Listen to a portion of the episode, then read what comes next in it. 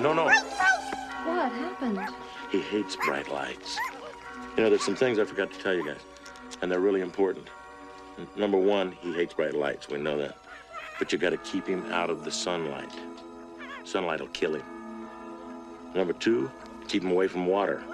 Don't give him any water to drink. And whatever you do, don't give him a bath. And probably the most important thing, don't ever feed him after midnight.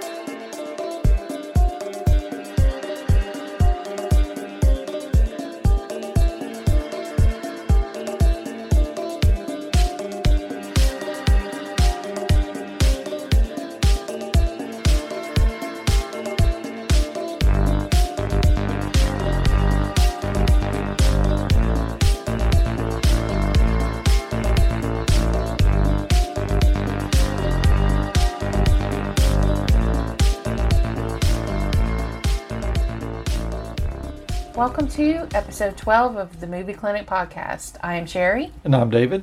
On this episode, we will cover the 1984 film Gremlins. Um, do you want to start out uh, with our histories first? Yeah, yeah, I will take the lead on this one as far as the history. I guess my history with this film is I seen this in the theater during its original run. My memory is vague in some ways on it, but I do remember the theater was pretty crowded when I went, and I remember enjoying the film a great deal. And of course, trying to find any Gremlins merchandise that I could find. I had the Gremlins trading cards that they used to sell, and I still wish I had those. Those are probably worth a lot of money now. And I got the Gremlins that they were these little plastic rubber kind of things that you would put in water and then they would grow. And I remember specifically having those because I remember putting on both. It was a stripe and a gizmo. You put them in the bowl of water. I put it up under the sink, under a shelf up under the sink. I got it out the next day and they were big. Oh, I don't know why they had to be in the dark, but I remember for some reason that they had to be in the dark. I don't know why. well, of they cour- don't like light. well, there you go. That might be what it is. I mean, that makes sense. It would tie in.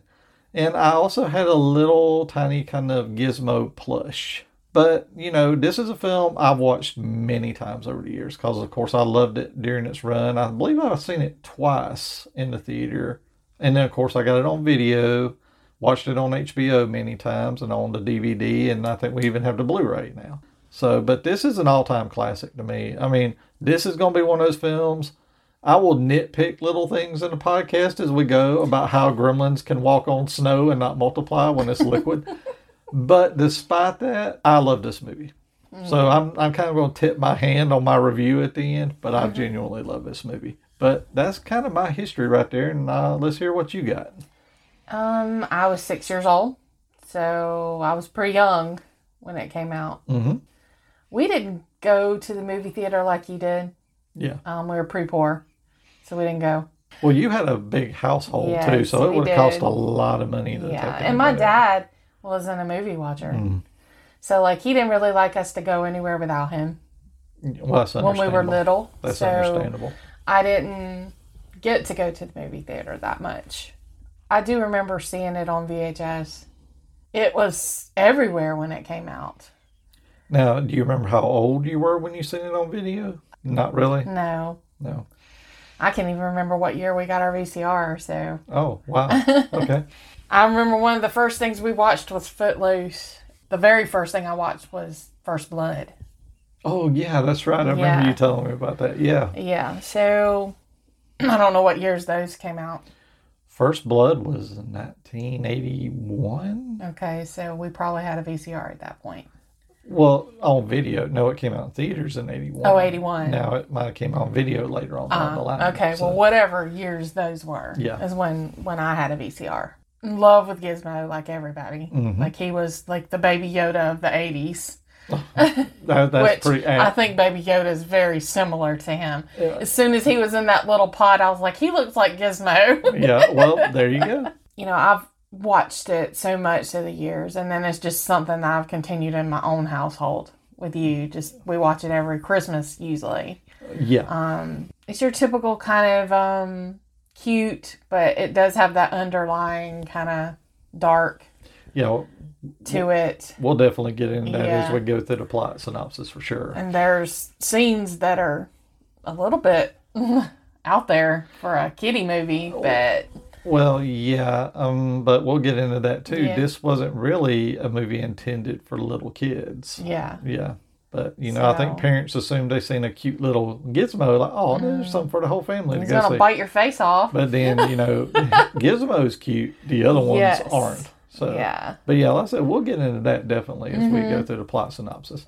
So I mean, my history's just that I love this movie, and it's one I'll always own, no matter what format it's on. I'll always have a copy of it, and you know, it's one that you can go back and watch anytime. Oh yeah, and I have. Yeah, it's kind of like Burbs to me. It's you know, I think Dante's movies are generally kind of that same format where it's easy to watch, no matter when you're trying to watch it or what mood you're in. Well, that's that's uh, my feeling on this. But I think that's a good format. Oh yeah, I Like can't argue with you know, that. it'll stand the test of time, and you can watch it with your kids if you have kids, and watch it with their kids. And my my history's just like most people with this movie. If you loved it then, like I continued my whole life loving it. Oh yeah, yeah, I can completely understand that. But that's about it. Okay.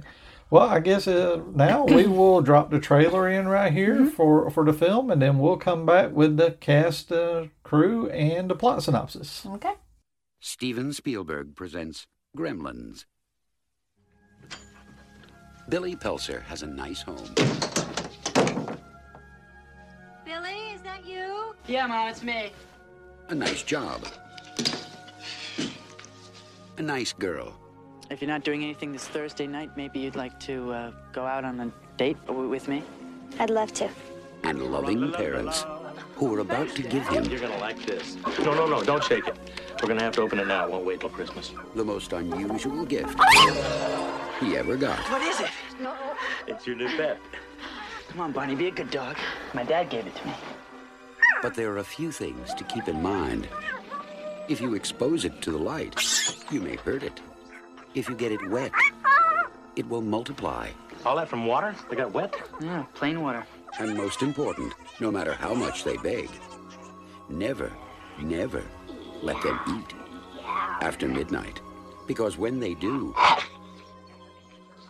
they change. They become clever, mischievous, What's going on here? and dangerous. Gremlins, huh? Little monsters. Right. Hundreds of them. Well, I, I don't know, maybe thousands. They've been here too. Billy, what are these things? Where do they come from? Look, I know it sounds crazy, I know. But in a few hours, you're gonna have a major disaster on your hands.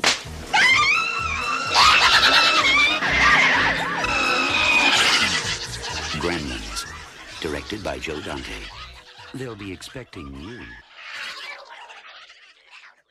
Okay, and uh, now we are going to jump in here, and I guess uh, director Joe Dante. We have already talked about him previously on our Burbs episode, but just to give a little uh, background again, he directed the films Piranha, The Howling, and of course The Burbs, and a film Bury the X. A couple of Masters of Horror episodes. I mean, one of them I definitely recommend. I think I recommended it on the Burbs episode called The Screwfly Solution like I said, one of the bleakest hours of TV you will ever watch in your life. I mean, I just sit there and I think about that episode at times. I'm like, I- it just makes me down even thinking about the episode. Let me put it that way. Yeah. But, you know, we went over him before. He needs no introduction. And then we jump into the cast here. We have Zach Galligan as Billy Pelzer.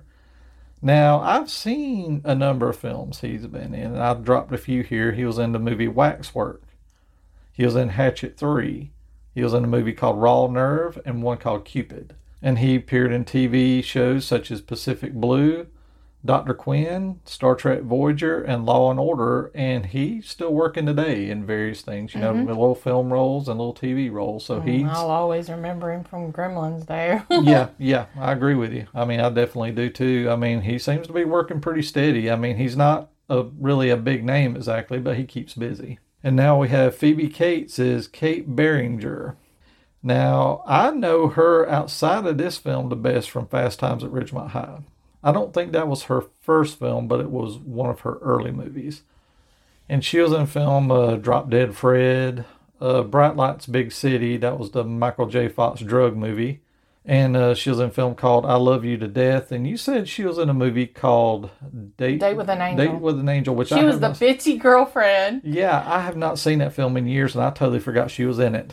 Yeah, there was a funny scene where she was drunk because she was mean. She was a mean girlfriend. Yeah, and she was jealous of the you know because he was falling for the angel and she ended up having this hilarious scene in her panties okay, yeah, I do not Yeah. remember that movie at all. I remember watching it, yeah but she's I don't just in remember her it. panties Oh, it's funny okay, yeah. I don't even know if that, I wonder if that movie's even out on DVD. I or doubt anything. it. Yeah, I yeah, doubt it. Yeah, she only has 19 film credits. wow and she retired in 1994 because she married actor I think Kevin Klein, did she and she just I guess she became kind of a just a mom. oh I- okay she just dropped out. well, that's what you want to do I think she may did one film appearance in 2001. It was a movie called Anniversary Party with Jennifer Jason Lee because she was friends with her. She just kind of came out of retirement, did that one film, and then after that, nothing. But I guess I assume that she must just be happy. You know, she felt like she done all she wanted to do, and she's like a mom now. I mean, it's too bad actually. I always thought she was really good. Any movie I ever seen her in, I thought she was good, even if the film itself wasn't. And next we go to Hoyt Axton as Randall Pelzer. Now he's appeared in such films as Endangered Species, Heart Like a Wheel, Richard and Retribution. I think he's mostly more known for hi- a musician. Yeah, because I didn't really think to write any of them down, but he did a lot of soundtracks and a lot of music for movies and various other things. But he was on TV shows too, like WKRP in Cincinnati, Trapper John MD, Cover Up, and Different Strokes. And he passed away in 1999. Yeah, uh, I totally forgot that he had died. I don't know, for some reason I didn't think he was as old as he was, but yeah, I guess apparently I was wrong on that.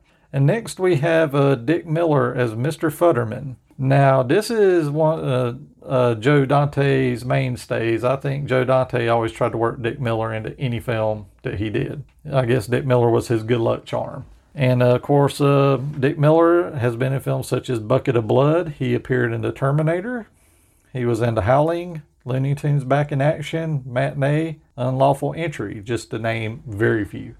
And of course, he was in TV shows such as Erie, Indiana, Lois and Clark, Sister, Sister, ER, and he had 184 credits before he passed on in 2019. God, I, thought that was, I thought he died a little Earlier than further that. back than that. I, or that's for me. not And uh, we have uh, Frances McCain as uh, I think she was uh, Billy's mother, and I f- totally forgot to write her Lynn name down. Pelzer. Mm-hmm. Lynn Pelser. Yeah, I don't know why I didn't write her name down, but she appeared in such films as Back to the Future, Footloose, Stand by Me, and True Crime. And TV uh, shows like Hunter, Dallas, and Trapper John MD, and Three's Company. Now, I'm going to kind of single her out for a minute because her part wasn't really that big in the movie, but she No. was like really good. she in the came out movie. swinging Yeah, she was. I mean, I, I'm gonna just have to give a little special mention to her because I thought she did good. Because I said she only had maybe what ten three or minutes. four scenes Yeah, Uh-huh. Mm-hmm. maybe ten to fifteen minutes of screen time all total. But she did. She was really good in the movie. And then of course we go back to another person who's worked with um, Joe Dante before, and that's Corey Feldman, who played uh, Pete. And Corey Feldman, of course, is in films like Stand by Me, Lost Boys. He was in Friday the Thirteenth Part Four and Bordello Blood and of course the Burbs. Finally, the last one I have here is Polly Holiday, who played Mrs. Deagle. oh god And here's the strange thing about Polly Holiday. I thought I had seen her in more stuff than I had. She only has 39 credits. Really, she was in an episode of Golden Girls. Yeah, that's what I have down here. She was Rose's blind sister. yeah, she was in the remake of The Parent Trap. She was in Moon Over Parador, Mrs. Doubtfire, and The Heartbreak Kid. I guess where I'm thinking of her is I used to watch the TV show Alice when I was a little kid. Oh, you remember her from that? Yes. And maybe that's why I'm thinking she was in more stuff because she was on that show for a long time and then they did a spin off of her character. I think her character was named Flo and they did a Yeah. spin off of her character. Maybe that's what I'm thinking of and that's why I thought she had did more than she did. Or it could be once you play somebody like Miss Deagle, there's nowhere else to go. yeah. Yeah. Oh yeah. And that's true. I mean, like I said, I have it written down here. Golden Girl. She was on Mm-hmm. TV. She was in The Equalizer, and she appeared in the TV series Amazing Stories. But like I said, 39 credits. I was just very shocked by that Yeah. because I, like I said, maybe I was just mixing up the show Alice, seeing that so much when I was a kid that I just thought that she was in everything, maybe. But that just really threw me off. But did did you have any um, cast or anybody you want to The talk about? voice of Gizmo was Howie Mandel. Yes. Isn't that cool? Yeah. He, And the Mogwais all had voices, separate voices. Yeah, because I think Stripe was done by Frank Welker, who does a lot of voice work. He does voice work on everything from like Futurama and stuff, there Oh, it even is. now. Well, I'm going to spoil a little bit of my trivia. I think Howie Mandel, actually, when they had to dub this film into German and various things, he had to do Gizmo's voice in German. So I had to learn German. He had to learn the lines and little lines in German. Well, doesn't Gizmo really only say one thing at the end? Well, he only says a few little things, like little- you know, like bright lights and Oh, stuff that's like that. true. You know, so he had to learn that He in says German. something at the end of Billy. yeah, he had to learn all that stuff. Yeah, Gizmo's voice and say it in German too, and various other uh, languages. And the dog, Barney's name was Mushroom. Yeah, yeah, I, I like that dog. That dog was very cool in this movie. What he just reacted to everything. But That's it. okay, that's it. Well, I guess if anything, we can go into plot synopsis now. Um, we start out in Chinatown, Chinatown. and it shows Randall, Randall Pelser. And he's kind of crossing the street. He says he's got a story to tell, and it does like a little Yeah, uh, know. voiceover. voiceover there. Yeah. And he kind of meets this little boy outside an underground store. This little boy looks like Short Round. Similar, very It's similar. like he was almost too Short Round. yeah, in a way. Yeah, Yeah. I could see that. Randall tells the little boy he's looking for a Christmas present for his son. And his son's Billy. So they go on into the store. And it's a very Chinese kind of, there's lots of Chinese collectibles in Yeah, the little store. little knickknacks and stuff Yeah. like that. Yeah. We kind of see an old man smoking a pipe. This is um I forgot to mention him. This is actor Key Luke. Yeah, who um was a monk who trained David Carradine in the Kung Fu TV series. Oh. Wow. Yeah. He looks like he might be blind. One of his eyes is completely kind of white. I always assumed that myself. Randall introduces himself to the old man and he tells him he's an inventor Yes. and he gives him one of his business cards. Just kind of starts doing his salesman Yeah. he- spiel. Yeah, he does his pitch. He's Yeah. trying to sell him this product called the Bathroom Buddy. Oh yes, yes. And the, it does all this different stuff. Like it has a toothbrush, it has like, uh, toenail clippers. Toenail uh, It has clippers. uh, all kinds of different things. Yeah. yeah. and I think like a shaving. Yeah, like a razor for Yeah. shaving. He presses it and it sprays like shaving cream all over him and he just don't worry about that. And Now was that this scene? Okay, I thought that was when Mm-hmm. He does it again. Oh, okay. Later. Okay, I didn't yeah, realize he that was sprayed his thing. himself, or maybe it was toothpaste. Yeah, That's right, I yeah. want to say it was toothpaste because I thought Yeah. the shaving cream was in the other one when Yeah. uh, he was Maybe showing so. the razor. That yeah. was the updated version. yeah, there remember. you go. Yeah, yeah there, that's it. That's it. Bathroom buddy number two or Yeah, something. yeah, the revised version. Yeah. Yeah, So he's um while he's kind of doing his spill, you just keep hearing something making little noises. little chirping noises. Little noises, and you're like, what is that? He keeps turning around looking like, what's making that noise? He just keeps on talking to the old man. Yeah, just pitching as a product to him. And then once that the noises start keep happening, he kind of walks over to where it, he thinks it's coming from. The little boy tells him it's a magua. Yeah, he kind of lifts like a little a covering The over box. it, and and Yeah. you don't see what's in it, but you sees just hear it. he sees it, and you just hear Gizmo singing, but you don't know his name's Gizmo. They just call him a Mogwai. Randall immediately offers him two hundred dollars for this magua Oh yeah, for Billy. The old man's like, he's not the magua's not for sale.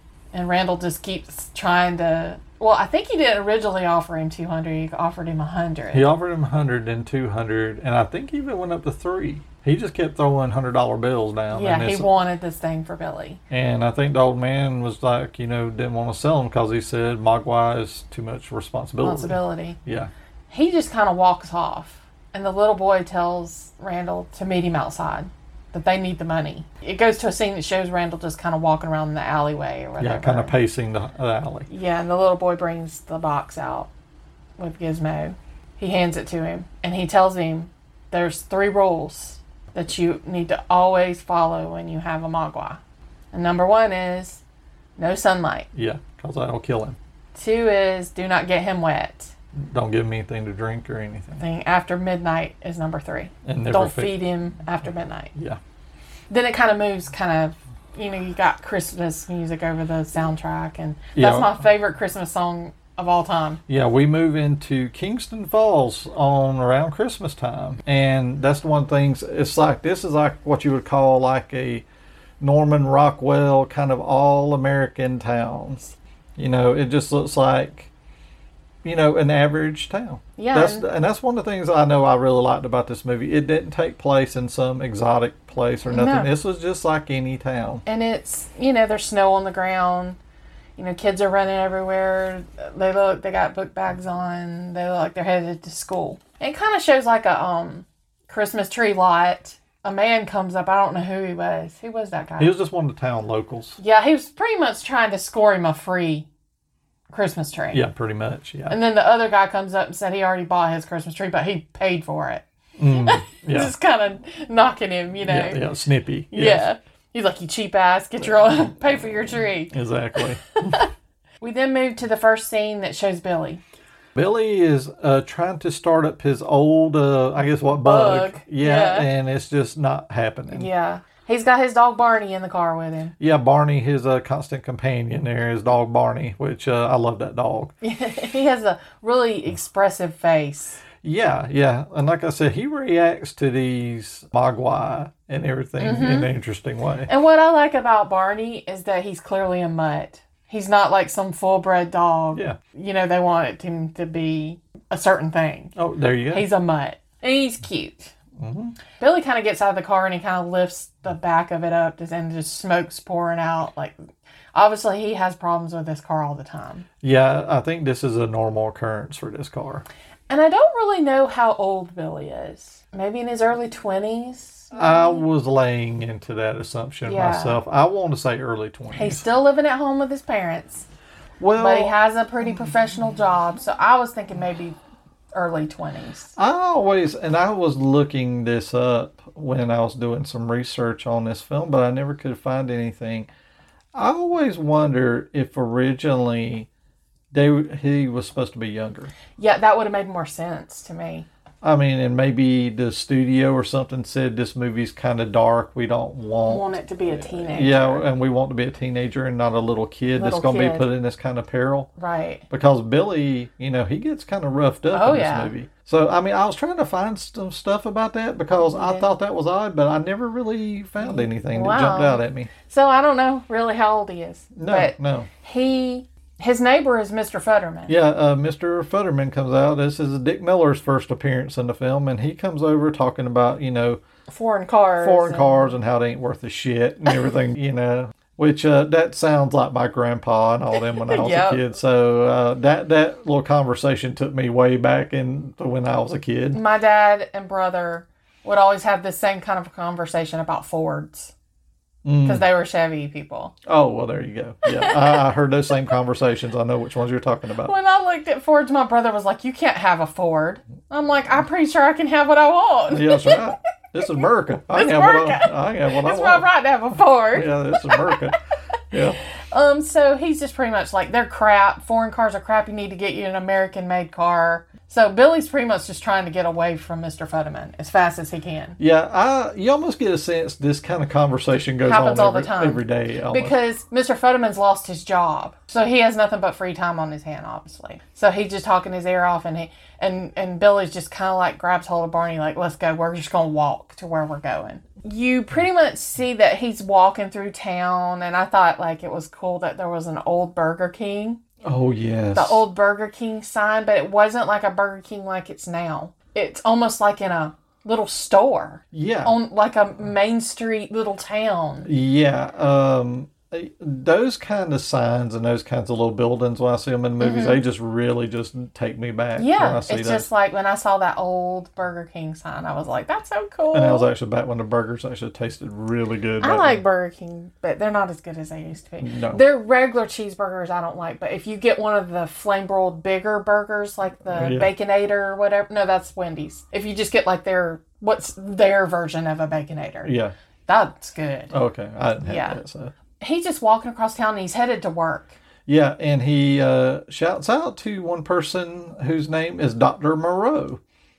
he does. Yeah, he says, uh, "Good morning, Doctor Moreau." so basically, we got a man living in town who gene splices animals and people. Wow. So, you know, I guess uh, Dr. Moreau, after he escaped from the island of Dr. Moreau, I guess he, uh, Came to this little yeah, town. Oh, came to this town to hide out. and, and I guess keep his real name, apparently.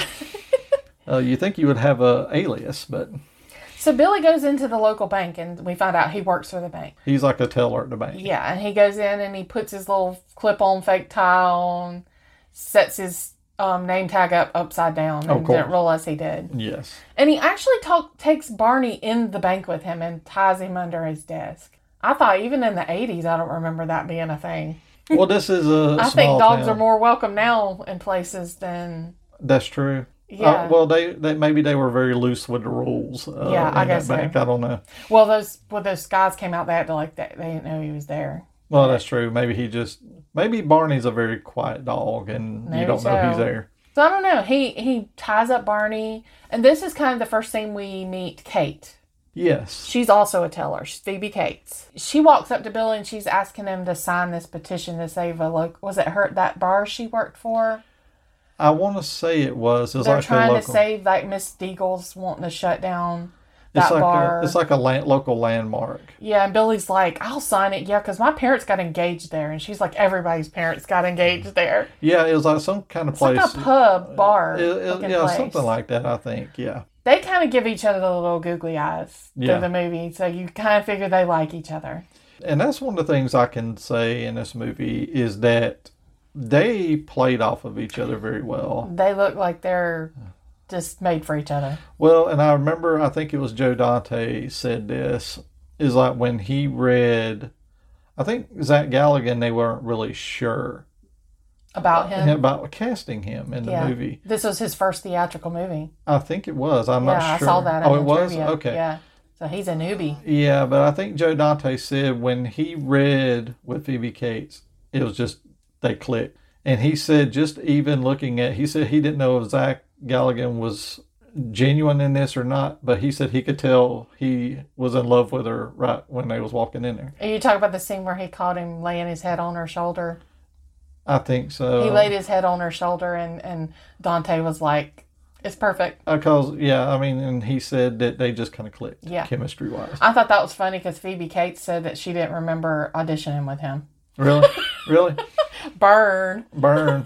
I mean, I think she auditioned with a lot of people. Oh, I'm sure. Yeah, because I think if my memory was correct, she was cast before the lead was, Maybe they just took their time, more time with that. and the studio didn't want to cast her. Fast Times at Ridgemont High was a pretty racy film, Oh, yeah. and she did one other film where she had there's like nudity in it. I cannot remember the name of that movie, but I think they were basing it on those two films. So like They just thought thi- she wasn't a fit for this. yeah, they thought she wasn't. family-oriented. Yeah, family. Well, family oriented, considering what happens in this movie. Yeah. but yeah, I just uh, like I said, I thought they played off each other really well in Yeah, this movie. they were good. They were sweet. Um, and then we see we move to a scene of this old woman Oh, stomping through town, and she's holding like the head of this porcelain snowman. yeah. This and this is Mrs. Deagle. Deagle. She's mean to everybody in her path. Oh, she is the the Grinch of this town, Yeah. hands down. You get the feeling pretty soon in the movie that she pretty much runs the whole town. In her way. I yeah. think her husband was the run- head of this town, and now he's dead. Yes. She pretty much runs the show, Yeah. There and you she's go. not very nice to anybody. Uh, yeah, we get that pretty quick here. Yeah, she runs into a family and the the wa- the mothers with two little girls, and she's asking for more time on a loan. That, And that her and her husband aren't going to get paid for a couple weeks, and This is Mrs. Harris, and Yeah. this is another one who's worked with Dante before. She, uh, her, her name is Belinda Belaski, oh okay, and she was in The Howling, Joe Dante. So, as I said, we talk about how Joe Dante likes to use people he's used before. well you They're- know they're- somebody's good and they're you like working with them, why not? yeah, I mean, her role is very small in this movie. She only Yeah. has like two scenes, Two but- scenes. But, you know, Pretty much begging for Miss Deagle to h- help her yeah, uh, in both scenes. or at least cut them some slack. yeah, and cut him help some 'em. like give him some more time on Yeah. a bank loan. But note or Mrs. something Deagle, of course, she No. isn't having it. She loves. uh, She says she's in this to make money. to make money. Yeah, there you, That's what she said. there you go. And she pretty much tells the girl, she's like, the mom's like, Miss Deagle, it's Christmas. She's like, well, then ask Santa for it. Yeah, there I was you like, oh. go. yeah, And she goes in the bank and she kind of pushes through the line and breaks in line yeah, oh, yeah, to Billy's teller thing. She walks right up to him and she's showing him her snowman and she thinks Barney broke it. And she doesn't know that Barney's under the desk. no, but Barney is. It's almost like he hears her voice and Yeah, he he's like- knows, like, oh, I better get out of here, get away from her. And I kind of wondered maybe that was why he had Barney with him because he'd had problems with Miss Deagle. They kind of hint at Because that, that. that why would she think that about Barney? yeah, Like there was obviously some hint that she knew the dog. The dog. yeah, there's some kind of vague uh, Yeah. history against him. So maybe sh it didn't ever say, but maybe that was why he had him with him. I guess it's like Barney's Batman and she's the Joker. yeah, yeah, there we go. She wants him to give her Barney so that she can have him Put to put to sleep. Barney pretty much jumps up on the desk. Yeah, he unties himself and he jumps up and kind of.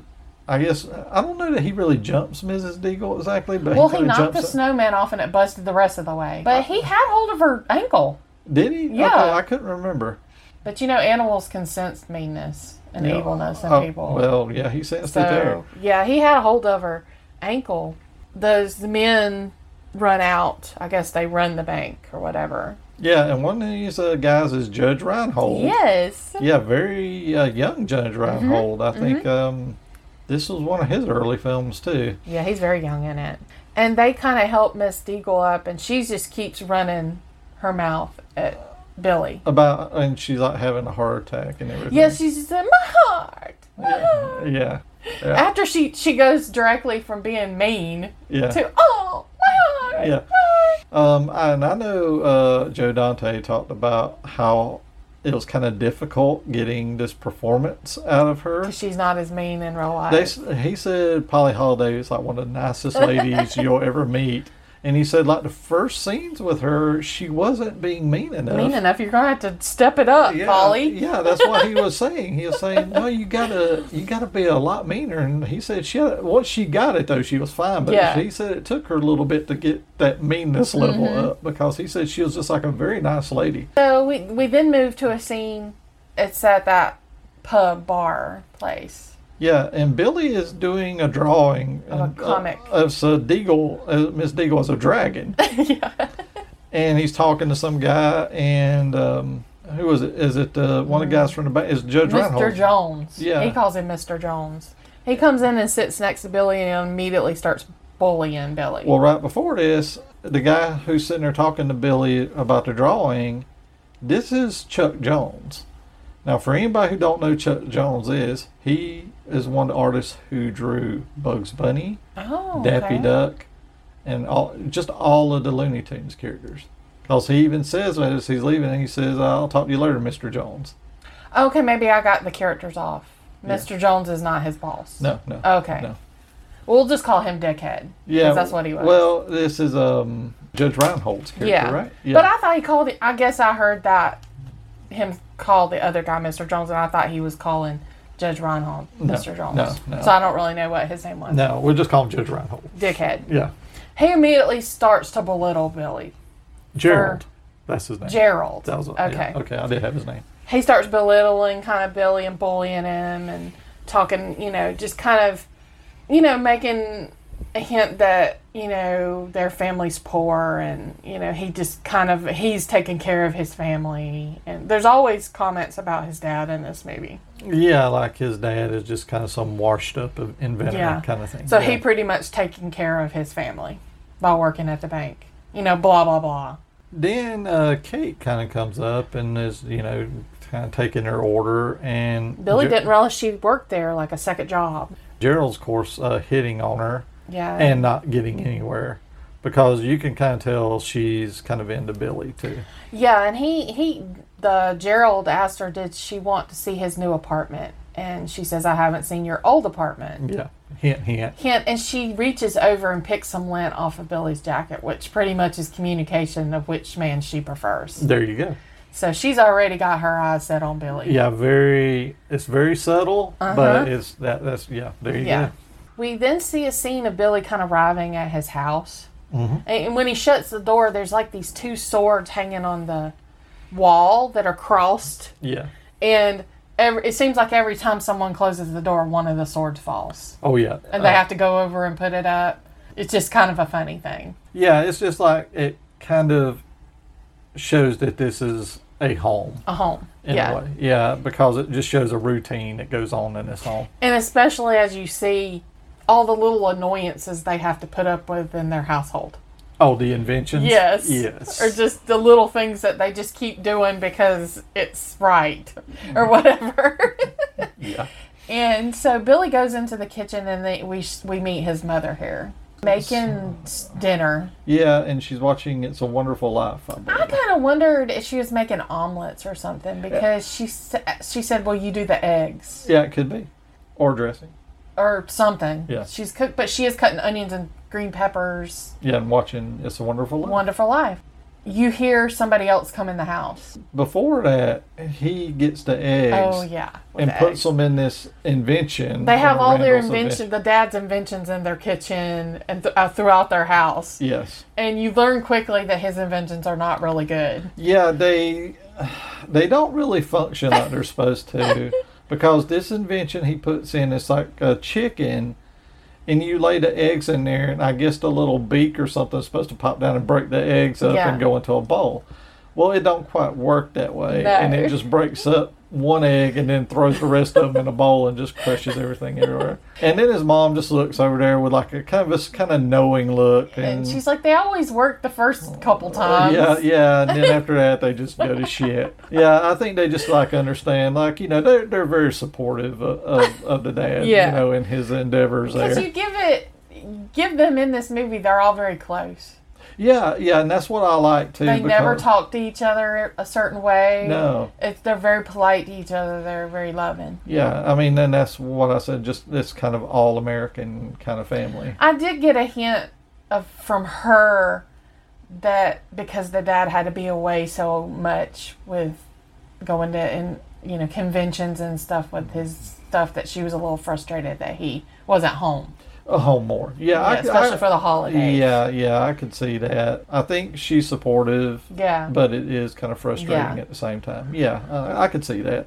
But of course, then you hear the door opening and the, sword, sword fall fall. again, and then that's uh, Randall coming. in. Randall's coming home. They all, they go into the living room and greet him, and he says he has something for Billy. He's got it wrapped, Wrapped up. It's like a in- gift. It's the little box. And uh, Billy It's was making like, noises. "And What is it? And Billy shakes the box, and you hear something there go, whoa, like that. Yeah, And he he's like- thinks it's a puppy. Yeah, he thinks it's a puppy in a box. He goes over there, and he before the, he unwraps it, he says, "Can you turn the lights down?"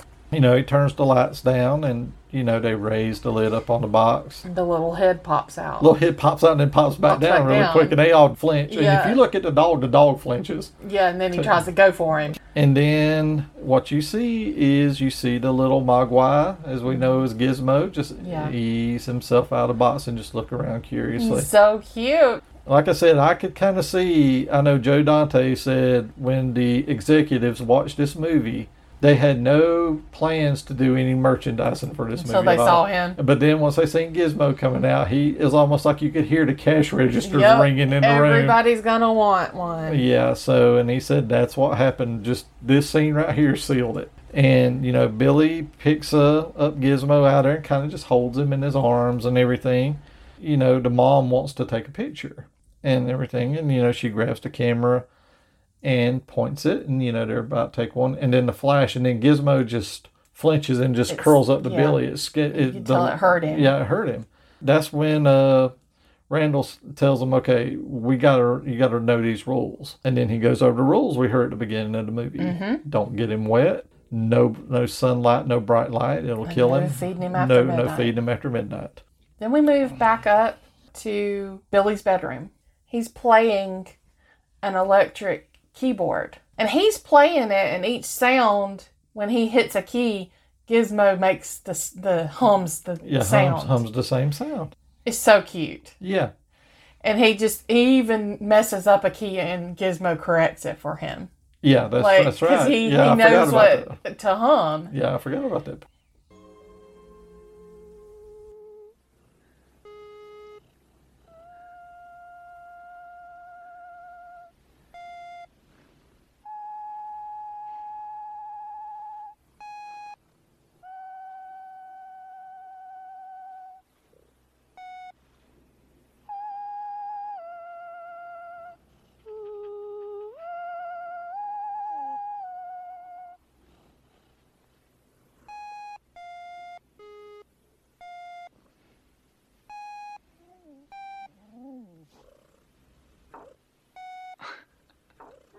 And next, like he, you know, he's just sitting on the desk humming, and Billy decides to put like a little Santa hat on him. Yes. And he's so cute. Yeah.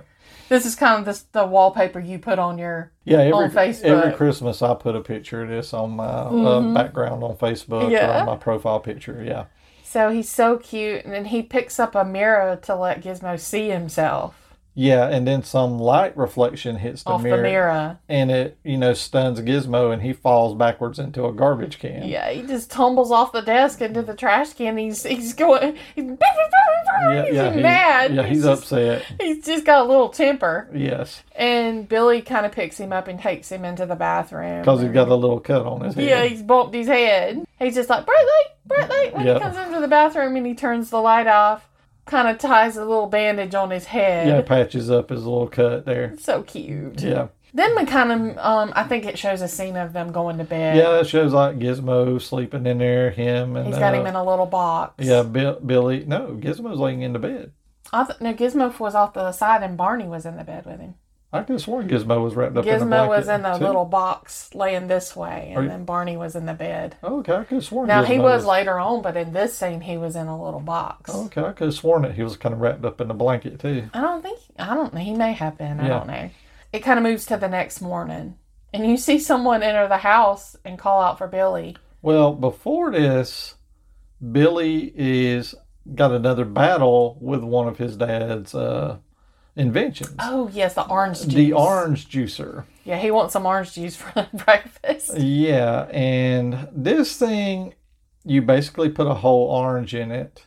And it and juices and it. it juices it. Okay, Yeah. that sounds simple enough. You know, you put your glass up under there, you drop your orange in there, and it squeezes it. Mm-hmm. Okay, he puts an orange in there, and it looks like it's working there for a minute. Then all of a sudden, this thing goes haywire, and I don't know how one orange produced this much juice, but it just goes everywhere. I can't imagine all that sticky. uh, Oh, that would be everywhere. horrifying to clean that up. I would dread that.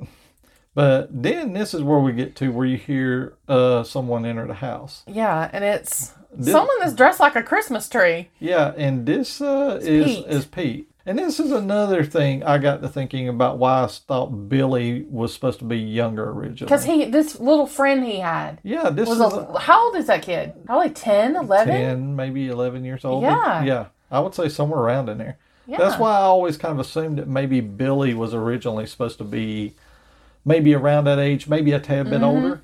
But yeah, like I said, I never could find anything to confirm that suspicion. Yeah, so it kind of shows them up in Billy's room. And Billy kind of shows Corey Feldman or Pete. Yeah. He shows him Gizmo.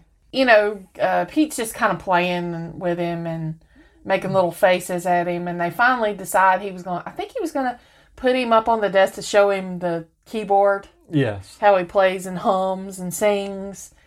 And as he's on the desk, Pete knocks a glass of water. There's like a glass of water with some like uh, Paintbrushes. paintbrushes in it, and this gets on Gizmo. And he immediately starts shaking and appears to like he's in pain. Yes, and he's just like his high pitched kind of squeal. squealing. Yes. And then balls of fur just start popping off of him. Yeah, first just one, and then as he keeps flailing around, then there's a bunch, about to four, five. Up, up to four Yeah. or five more. You know, he's had him a day and they've already broken rule number two. Yeah, that's what I know. It didn't last long at all. Barely 24 hours. I mean, it was an accident. And Now- technically, Billy didn't do it. right. And now y- you've got five other little mogwais. Yes. And it kind of shows them all and they're very little shifty eyed yeah. looking little devious looking little things. Yeah, because even uh, Pete is like, you know, counting on when he says this one right here's got a little strap on his head, and then he just like z- nips at him, like, you know, pointing at him, like, snips. Yeah, because, okay, you can see that, okay, these are going to be some little troublemakers. Yeah, they don't seem like Gizmo, and Gizmo's crying and yeah, upset. Mm-hmm. Yeah, you can see Gizmo is very sad and upset by this because you almost get the feeling this has happened before. Before and he knows what's gonna happen. Yes. It kind of shows like all of them pretty much look like Gizmo, but Stripe. Stripe's got that white mohawk stripe on his head. And it- one thing that fascinates me is how quickly Pete loses interest in his Mogwai. I know the the fact that you just spilt water on them and they multiplied. And then he just goes back over and reads comic books. Yeah. and I'm just like, if I walked into somebody's house and I seen something like that, I would just be enamored with this I know. for I would hours. want to play with them, and Maybe this was an early days of the short attention span. I don't know. but I just found that really wild every time I watched that movie because I'd be like, comic books would be the last thing I'd be wanting to read if I seen something like that. But we show later Billy's in bed. Well, what we show here is Randall is working Oh, in his, I guess, his office, and he's got like his thing that shuffles cards. And needless to say, this one don't work out because cards just fly out of this thing everywhere. Yeah, and Billy goes down and tells him Well- that something happened with the Mogwai. Well, this is what you were talking about, where he's talking about Randall when Billy comes in. Randall says, "I've made improvements to the bathroom, The- buddy." oh, and that has the it has shaving a cream. razor, and then you know the shaving cream, and Billy just picks it up like, "Oh, that's so cool!" And then he accidentally sprays his dad with the shaving cream. He says he's I'm still working on that Yeah, part. I'm still working on that part. It's not perfected yet. And then uh, Billy tells him, you know, Dad, uh, Something happened with the Mogwai. Mogwai. Well, he what said, happened? Well, he tells his dad, um, eh. Water got put on him, and they multiply in water. so there's five more of him. Yeah, and then we cut downstairs, and these little shits, like all of them are kind of around Stripe, who is playing like one of these little miniature Donkey Kong games, which I used to have one of those. Yeah.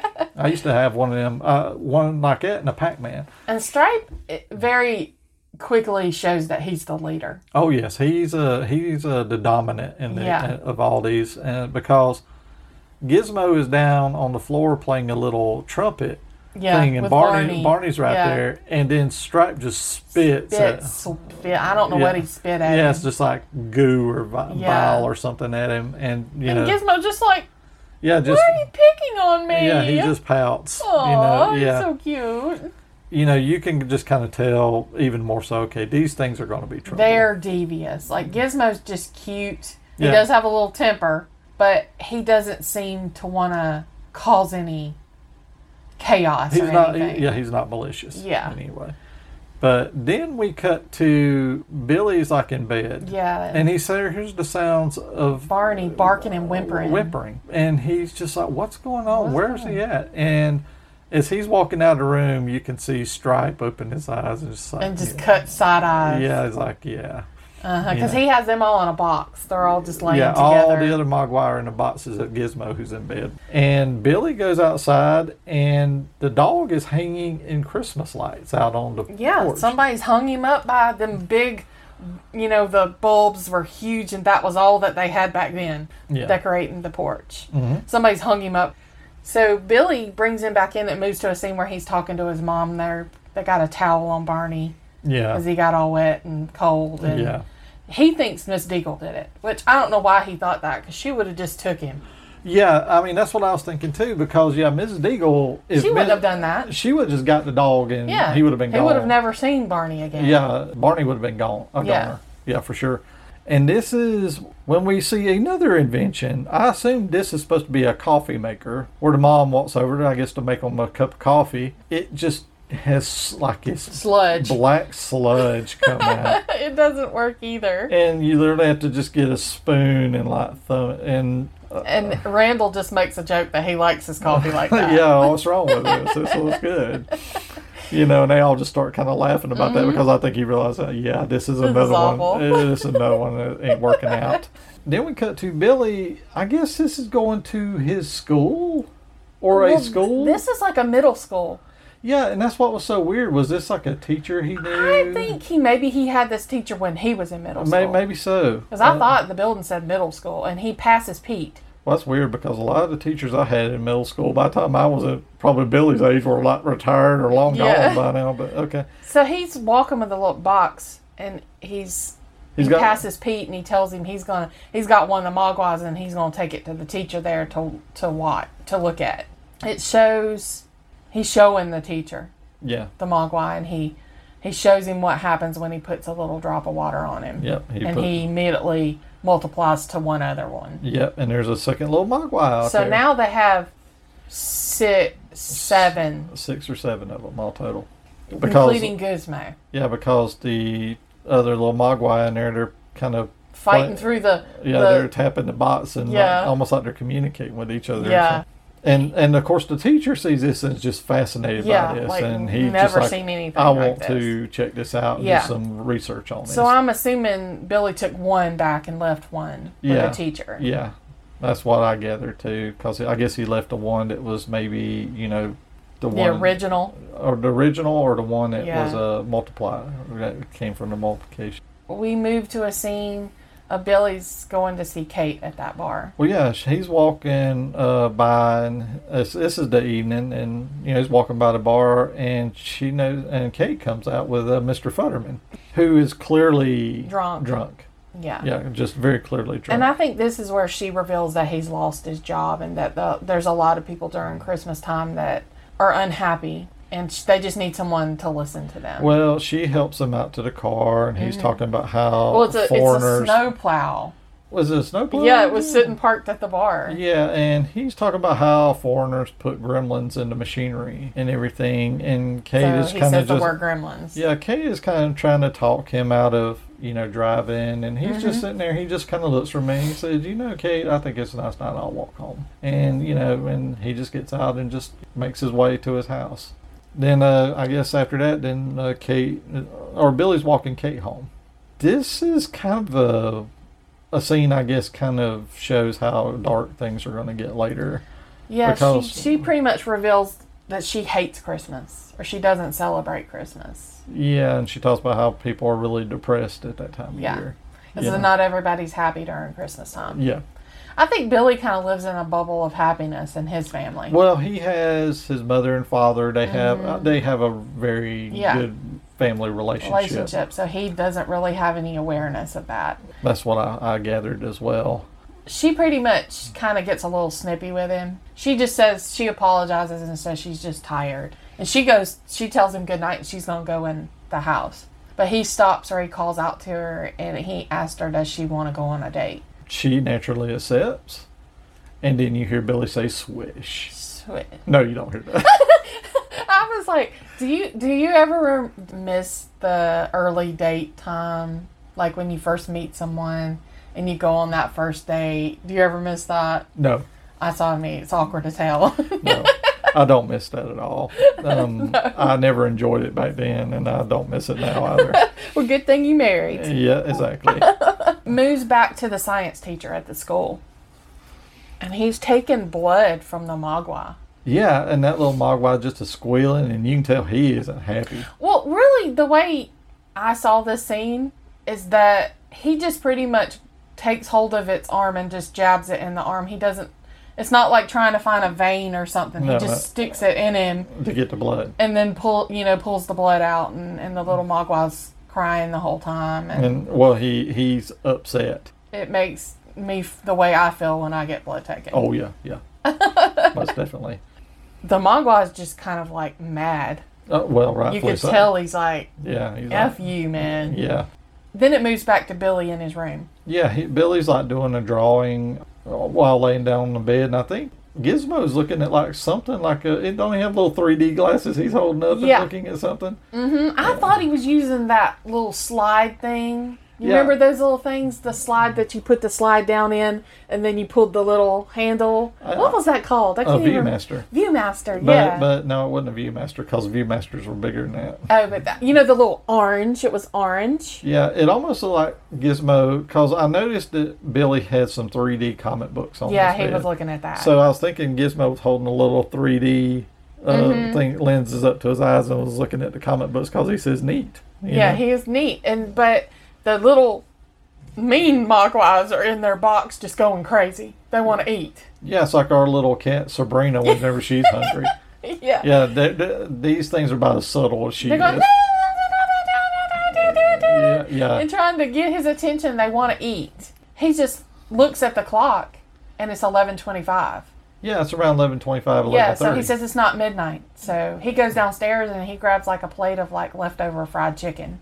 and he goes back up to his room and he takes the chicken and just drops it Drops in it there. in there, and they go like crazy for Yeah, it. because there's a lot of close-ups of them just sitting there just eating and eating, eating and like eating. tearing the skin, and it's Yeah. just like the ugh. Yeah, because he even like attempts to pull I'm actually shocked he was able to do this without losing an arm. he actually gets a little piece of the chicken, tries to give it to Gizmo, and Gizmo's, Gizmo's like, like, no, no, "No." no, I don't want Yeah. it. So he just puts it back in there.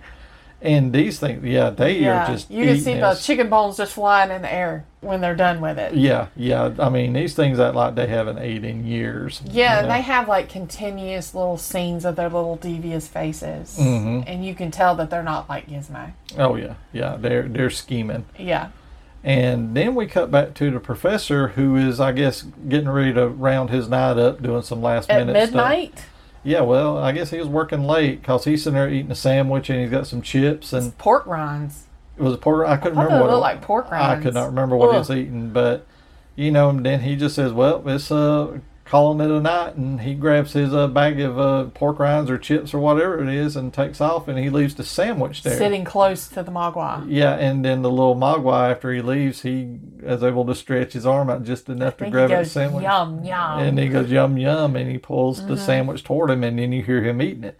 Needless to say, some bad stuff is about to go down here Yep, very soon. Shit's about to hit the fan.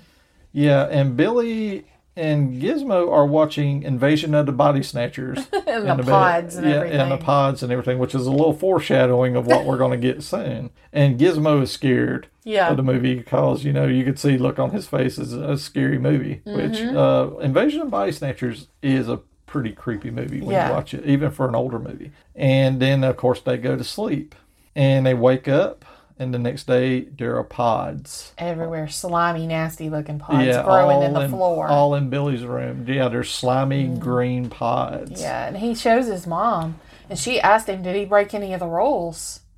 And he said he fed them, but he made sure it was before midnight. And he turns and looks at the clock, and it still says eleven twenty-five. Yeah, it's still the same time it was. Yeah, and he goes over and he picks up the clock, and they something has chewed through the cord. Yeah, the cord has already been chewed. Yeah, and you're like, "Uh oh." And that's when we go back to the school. And Billy's there with Pete. And the professor is apparently this other Mogwai he had is in a pod too. And the professor's like cutting him out of the cage because I guess the pod formed around the cage. Is and it he's inside cut- the cage? He's and then, cutting him like, out of it. Yeah, and he calls this the pupil stage. And Yeah. he says what this is is basically you got something inside here that is transforming. About like how Mothra is a moth and then turns into a butterfly. That's what yeah, we got. But exactly. but we're not going to get that in this movie, needless to No. say. But that's what is going on here. And then we cut back to Billy's mom, and she's like making Gingerbread Yeah, man. she's making gingerbread man. She's like the little happy little homemaker. She's always in kitchen doing something, cooking or And she's making these huge gingerbread. They're big. Yeah, yeah, they're they're nice size, and that's uh, when uh, Randall calls. He's Mm-hmm. like at some kind of inventors convention, and apparently this is Christmas Eve. And he's telling her he's probably not going to make it home before Christmas. Yeah, yeah, he said he probably won't be there, you know, in time, you know, and She seems disappointed. she seems but disappointed, but she's kind of I understanding think she at the same time. she deals with that with all the time. So Yeah. she just tells him she loves him and she'll see him later. yeah, and then of course we kind of cut to a little scene upstairs, and the Hatch. pod's starting to hatch. Little poor little Gizmo's hiding in a football helmet. I I mean, I remember I got confused at first that this was happening during the day, but it is because the next thing we cut to is Mrs. Deagle's at the bank and Billy's there. Billy's at work. You know, of course, she starts making more threats toward his dog and everything, and Mm-hmm. she uh, says, "Well, where's your dog? Is he up under the desk?" She said, Yeah. "No, he's out. He's on vacation or something like that." yeah. You know, and then we cut back to the professor at school. And he realizes that pod is hatched. Well, is he- this while school's in in Uh, Well, yeah, that's what I was about to say. They're watching a film on he's projector. yeah, he's got yeah. Uh, I don't know if kids actually do that in school anymore, but No. back in the day, we used to watch films On Mm-hmm. in school on projector. projectors, and the kids are watching a movie, and then all of a sudden, this little box starts to move. I guess he covered the cocoon thing. people up- couldn't see yeah, it. couldn't see it. And then it falls over on the floor. And about the time it falls over onto the floor, that's when the bell rings. So I guess Mm-hmm. the kids are out for Christmas vacation. And, you know, he kind of ushers the kids out of the room and everything, you know, gets them out the door so he can investigate what's going on a little Mm-hmm. bit further. he's kind of like he can hear it running around the lab. But first, we cut back to Gizmo in Billy's room watching these pods start to Oh, hatch. this is where he's in the little helmet. yeah, he's in watching the them. little helmet watching them, and he's scared. Aw. because these things are hatching. Then we cut back to the professor, and he's like came back into the room, or or candy bar. well, he well first he goes outside and calls Billy oh yeah. and tells him hey, It's it's, ha- hatched, it's hatched. hatched, it's Yeah. hatched, uh, you know. Billy said, I'll be there soon. He's trying to find it. He can hear it running around in the lab. He's got a candy bar that he's trying to give it. to yeah, him. yeah, he's trying to offer the little thing food. It doesn't show it. You just hear it moving, like running really quick. yeah, skidding around You can everywhere. hear it making little noises. He finally realizes it's hiding under one of the desks. Yeah, I think it's hiding up a, a Under a- his under desk. his desk. He goes, reaches down to give it the candy bar, like he's he hands under the desk, and it doesn't show what happens other than I guess it grabbed hold of him. Well, all you hear is the gremlin eating the candy bar, and then the teacher's like, "Oh, see, there you go." Yeah. And then all of a sudden, you see the look on the teacher's face go from kind of joy, to like ow, ah, and then he screams because I guess his Yeah. gremlins start to eat his hand you know, off. biting his arm. And, the scene And ends. and I think this is the point. Uh, Billy shows up at school at the school. Yeah, and he comes into the lab and he sees the teacher dead under the desk, and he's got a needle stuck in his butt. Oh yes, So that happens to be the Mogwai. So it was the Mogwai he took the blood from. yes, exactly. Billy goes over to grab the phone to make a call, and then one of the gremlin's hands comes up and scratches his Scratches just as him. he tries to grab the phone. But the hand doesn't look like Gizmo. No, This it- is like a reptile looking, Yes. long fingers and claws. it's very reptilian. So we know that they hatch into something that don't look nothing like Gizmo. Exactly. And then you hear something burst through like a vent. It's the ventilation yeah, system. ventilation Yeah. system. And it just got away. It got Yeah. out of the lab. And Billy goes into, I guess, the medical room or the medical area of the school, you Mm-hmm. Yeah. know, to kind of patch up his hand because it kind of scratched his hand. And as he's doing that, apparently this gremlin got inside of the one of the Cabinet. cabinets in there and reaches out and tries to get Billy again. Yeah, and this is the first time it shows it. Yeah, it's the first time you see one clearly. Mm. And it looks very different from Gizmo. It's lots bigger. It's, I don't even know how to, it's kind of like a reptile. It's The reptile. It's, skin it's is very like a reptile. green reptilian kind of skin. Big, yeah. long, big ears. Mm-hmm. Big teeth. Uh, once again, and it takes off and it escapes. Yeah, it busts through the door, like the vent and the door, and it's out. Yeah, it's gone. And Billy, he tries to call his mom because I guess he thinks, okay, they've probably hatched too.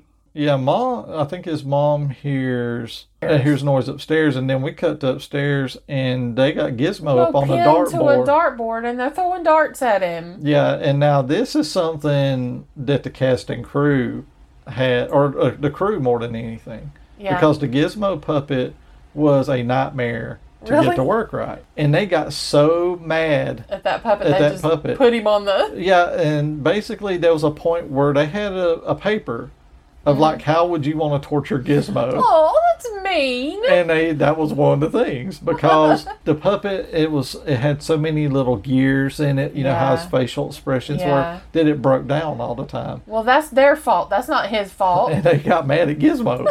so they said put him up on a dartboard and let the gremlins throw darts at him. Aw. So that's why or that some of that stuff came So from. she hears them yeah. making a lot of noise, and she starts up the stairs. well they throw Gizmo into the laundry chute. yeah. Oh. Yeah, and he just like, you know, bounces down into there. And that's about the time or the mom goes upstairs with a knife. But she sees that they've hatched, but the phone starts ringing. Yeah, she goes upstairs Mm. with a knife or something. And then she, uh, you're right, she sees Comes the back pile- down real quick because because the phone's ringing. it's Billy calling her. Yeah, Billy calls just as he's talking to his mom. One of the gremlins is outside. I guess he pulls the phone line out and then Yeah. the phone dies. Yeah.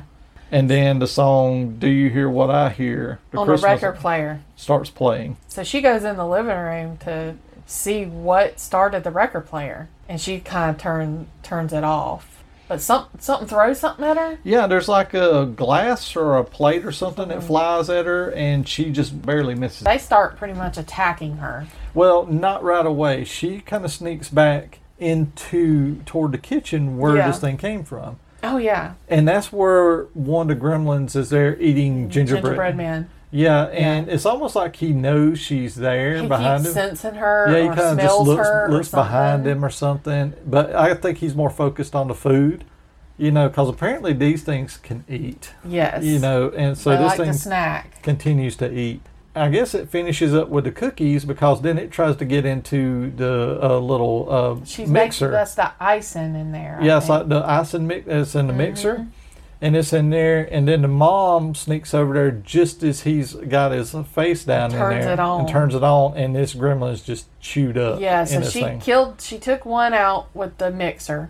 Then there's another one in the kitchen that And ano- throws something at her. Yeah, and then she grabs something like a little small end table It's like a TV tray. TV tray. There you go, Yeah. and uses it as a shield, because shield. this thing is throwing plates and glasses or whatever at And her. this scene was pretty brutal. And yeah, she gets to the thing and she just stabs. she just stabs it to death with Yes. this big Butcher. kitchen knife. Yeah. butcher knife. it. This was there was a point.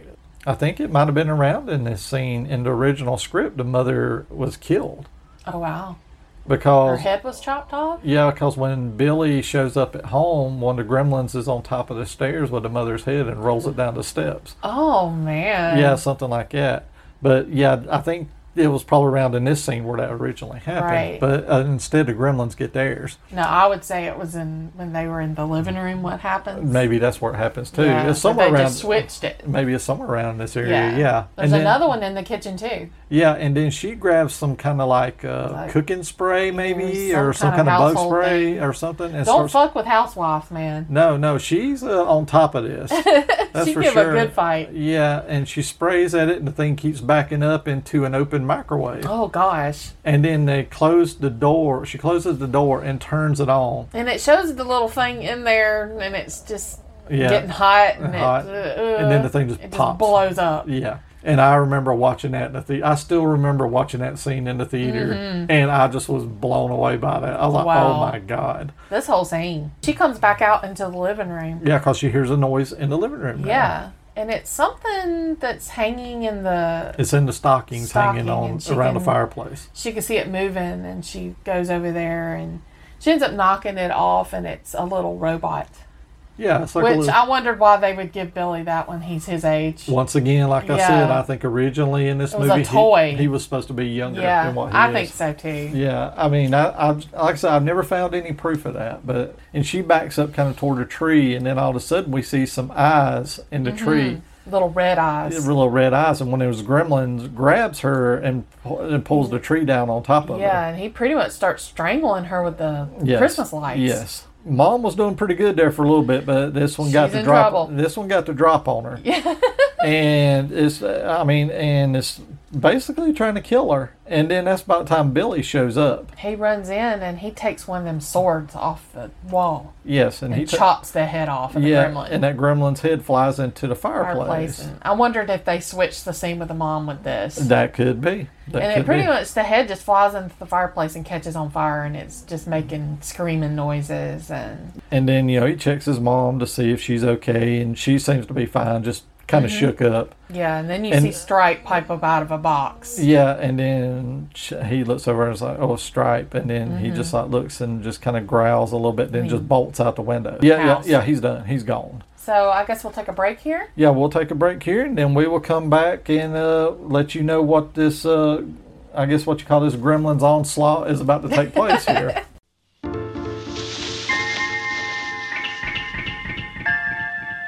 Of all the planets in the galaxy, they chose ours. They hide in small places. This phone is dead. What? They light the dark. Jay, any luck? Just a minute. There's nothing cute about them. They've come a long way, and they're hungry.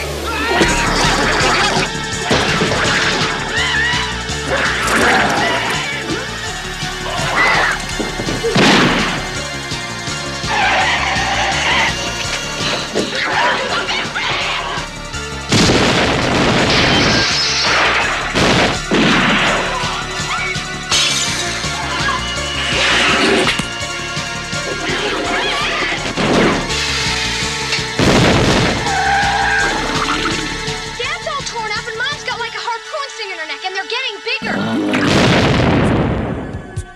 Critters. They bite. and we are back. Now we go to after the onslaught of uh, Gremlin action that we got at Billy's house. Billy is taking his mom to the neighbors, which I always wondered why he didn't take them to the Fut- her to the Futtermans well because the Futtermans lived on where his neighbors too. They were right there. I don't know. Well, maybe that's a good thing on after well what we see didn't later. she say doctor something wasn't he a doc- doctor He- Maybe he was. I, and that's I why can't she, he recall. took so that he could look at her Maybe that's the case. she had a busted head I mean, you know, the mom seems okay. He just, you know, tells, you know, can you keep an eye on my mom? she tells him to be careful And then Billy goes back to the house and is kind of looking around for Gizmo. And then he hears something in the laundry chute. He hears little Gizmo, Mm-hmm. um, you know, none too happy, I guess, uh, which I wouldn't be either. And, you know, he grabs Gizmo up and puts him in a little book bag. book bag Yeah. You know, kind of like how uh, Luke Skywalker carried Yoda around in Empire Strikes Back. yep And then they go out to, uh, I guess, find Stripe. he's tracking his footprints in the snow Okay, and like I said, how can he Yeah. walk in snow, which is liquid? They break water? their own rules a little bit Yeah. because I I guess I mean even though it's solid water, It's still liquid. it's still water. liquid. because you put your feet in it, it's going to make it melt and Melts. turn into liquid. But no, he didn't multiply. But, I, I always have, even when I was a kid, I noticed that. but I just kind of let it go, you know, because I was just like I was enjoying. When you're enjoying a movie, you'll let a lot of shit slide, and I, I let it slide, even though I will bring it up, but I still don't mind it. So Billy pretty much tracks him to the local YMCA, Yes. and I think there's some scenes where Stripe and him nearly fight. Yeah, Billy tracks him in there to the Y. There's a point where, like, Stripe's up in the electrical. well, the uh, the bell goes off a loud Oh, okay. bell, Yeah. and I think he uses it to distract Billy, okay. and then he kind of jumps on Billy, and he j- or he just kind of then he hops away. Yeah, and he runs outside to the pool. Well, no, the pool's inside. Oh, yeah, it's an inside. It's heated an pool. inside pool because Billy's trying to get him and stop him, and you hear Gizmo go, "Oh, uh oh!" Stripe jumps in the water. and the water immediately starts like just churning fuming and, churn- churning and bubbling and lights and- up green. And I will never forget this part in the theater too. I remember everybody in the theater gasped yeah, when this like he happened. jumped in. Yeah, and I'll never. There's just certain things you will remember from some of these kinds of movies like this, and I remember because I was one of them that did it too. Because everybody went, Because you, know? can imagine like five came from just a glass of yeah, water. and that's exactly what it was. Because And you know that the what pops off of him's gonna multiply, and then that one's gonna multiply. Yeah. And it's just gonna be Yeah. yeah. And- shit just hit the fan. Yeah, I mean, chaos is on its way, Yeah. and it's going to get bad. You know, needless to say, I think Billy he just takes off because he knows that he's going to need help. And he heads to the police station. Yeah, and he's, he's- telling them about the gremlins, and they're laughing at him, and they don't believe him. Yeah, he's trying to convince these cops, which, needless to say, I probably wouldn't believe them either. Well, he's showing them Gizmo, Well, he's he doesn't yet. but he's oh, I thought he was showing them. no, he doesn't oh, show to 'em try yet. to convince. Yeah, them. but I think he's the, he uses Gizmo as a last resort. yeah, he's like, this Because- is where they come from. These two cops are like uh, Officer Mooney from Killer Clowns from Outer Space. You know, you're not going to convince them of anything. Yeah. Uh, these are just people that are just like, "Oh, I'm bored with my job and I'm just not going to believe you, young Little town, there whippersnappers. may be not that much to do. yeah, yeah, this would be an interesting crossover movie with Killer Clowns. But, you know, he's trying to convince them nothing is working. And then we cut to a scene outside. And then, you know, you see like one gremlin, I guess, is Stripe, Stripe, walking out yeah. of, uh, walking out of shadows and, and dark. And he turns around and looks. And then there's a bunch of Hun- them. uh, hundreds. hundreds, hundreds of them are walking down the street. Yeah. in snow. In snow. Yeah. Yeah, in snow, but none of them are multiplying. But okay, and then we cut to um, Mr. Fetterman. the the the, uh, the Futtermans, and you know Mr. Futterman's watching TV, and his wife is in a festive mood, and he isn't because you know, like you were saying earlier, he lost his job, and he's just being, you know, I guess a typical grump about it, which Yeah. you know, I guess most people would be. And the TV goes out. It's saying something to his li- wife, you know, like, what, what are you you were doing? sitting on the What are remote. you doing? And Yeah. and she says, no, you have the thingy. the thingy. Yeah, thingy. and he's like, "What?" And then he reaches, and he's like, "Oh, okay." And then he tries it, and it ain't working. And then you cut to a scene outside, and the gremlins are just all hanging on his TV Antenna. antenna, you know, just having a, a grand old time.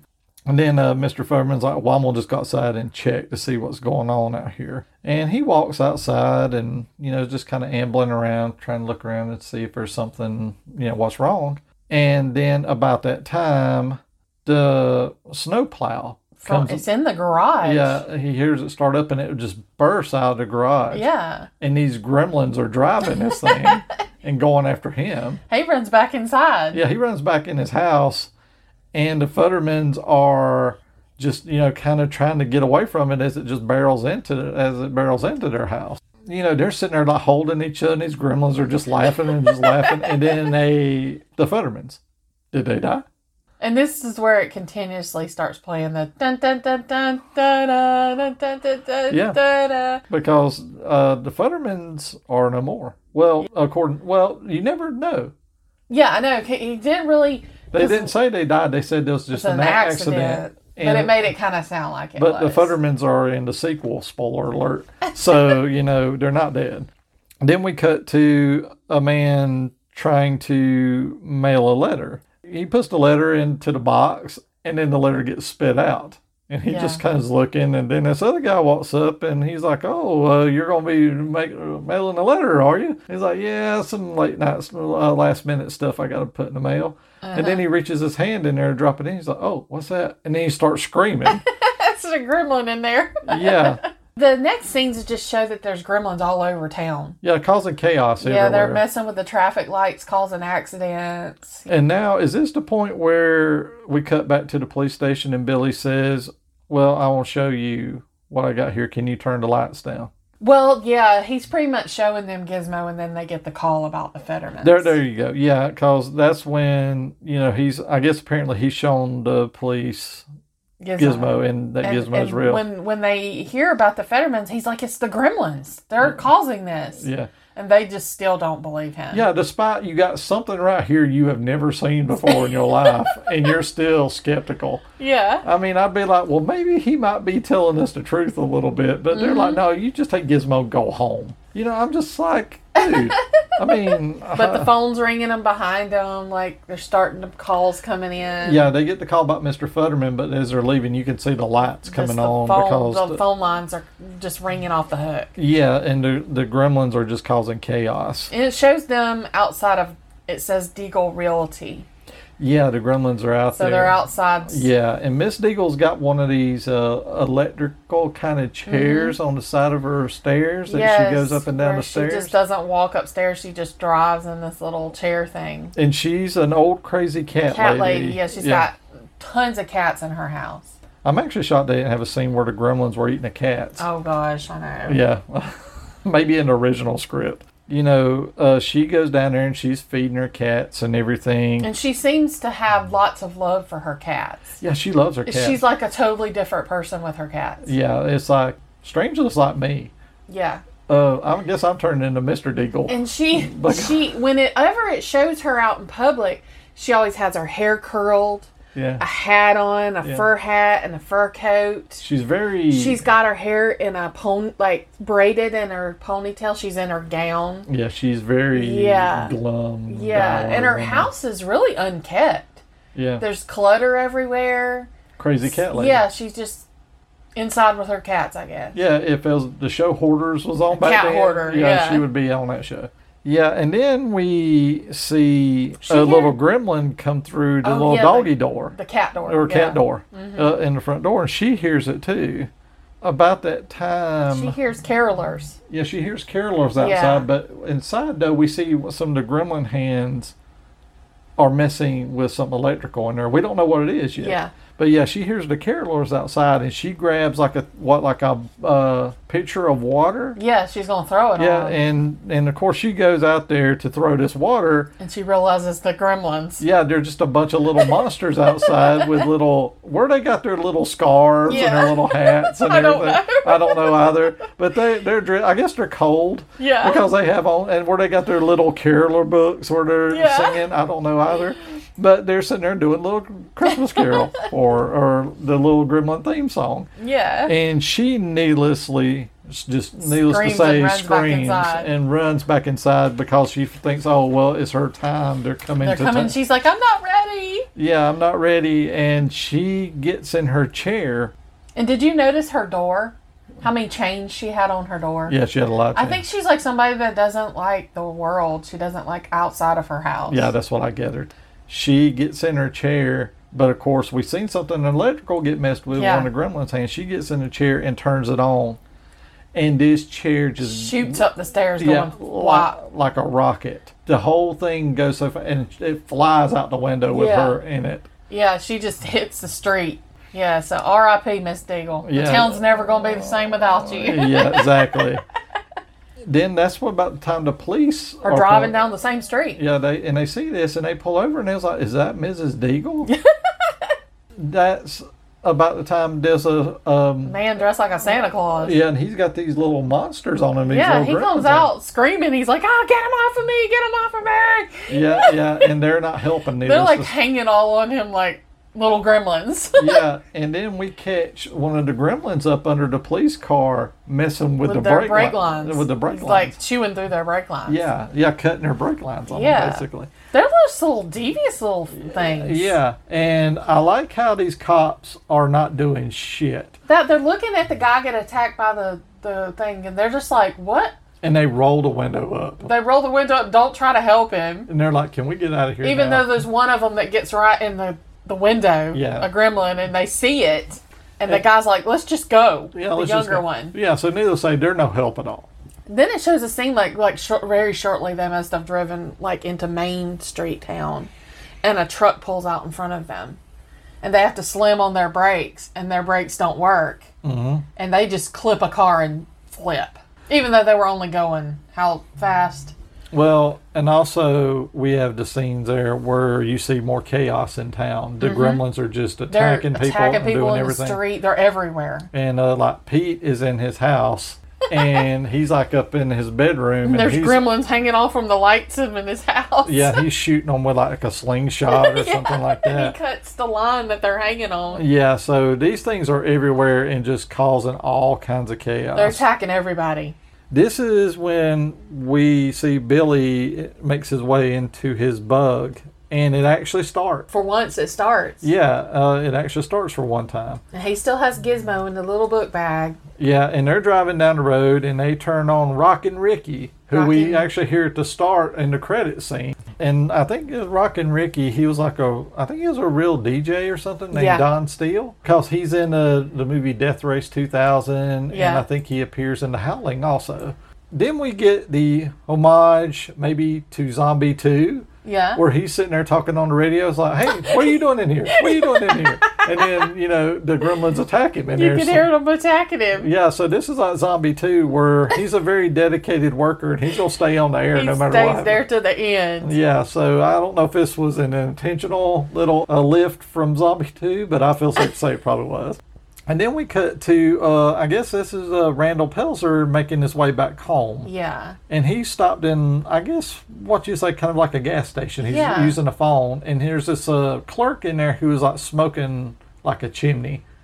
And then uh, Randall kind of looks, and I guess he looks, okay, here's a mark right here. I can maybe Yeah. make some money. And then he tries He's to trying sell, to sell him, him, that smokeless a ashtray. smokeless ashtray. I, I don't know what you would get out of that overall, because if you smoke, that's what you like to smoke. It isn't the smoke coming out of the ashtray that's good. Yeah, I know. I mean, secondhand smoke's pretty bad. But yeah. And then we cut to uh, the gremlins at Kate's bar. I did have a question about why the dad had Barney with him. Was that to protect him from Miss Deagle? Yes. He took him with him. Yeah, t- because Okay. that's why they weren't sure if it was Mrs. Deagle. So the Okay. dad was even like, "Well, I will take Take him. take okay. him with me just to Okay, because I wondered. let things die down Yeah. a little bit." So yeah, we moved to that pub bar, yeah. So at that bar where Kate works, and the gremlins have totally taken over this bar. yeah, the gremlins are in there getting drunk and rowdy. Kate's working. She must have been working when they came in, and she's kind of trapped in there with Yeah, them. and I wonder. I was would love to have seen the scene of like where she was in there working, and then all of a sudden these gremlins just come in. You're like, "What in the hell?" And they're just sitting at the bar drinking beers. This is kind of like you get a lot of scenes like they're drinking beer and are playing cards, doing a- aerobics and leg warmers. And one of them was a flasher. Yeah, he's flashing them in a trench coat. yeah, yeah, and it's just it's just chaos. Yeah. in there, and then you got your uh, Sam Spade one, and like this film noir because you have this Yeah. film noir saxophone playing Yeah. in the background. And all this. I mean, it, this is, and then one of them's like picking a gigantic booger out of its nose Oh, and it stretches gross. out. Yeah. Ew.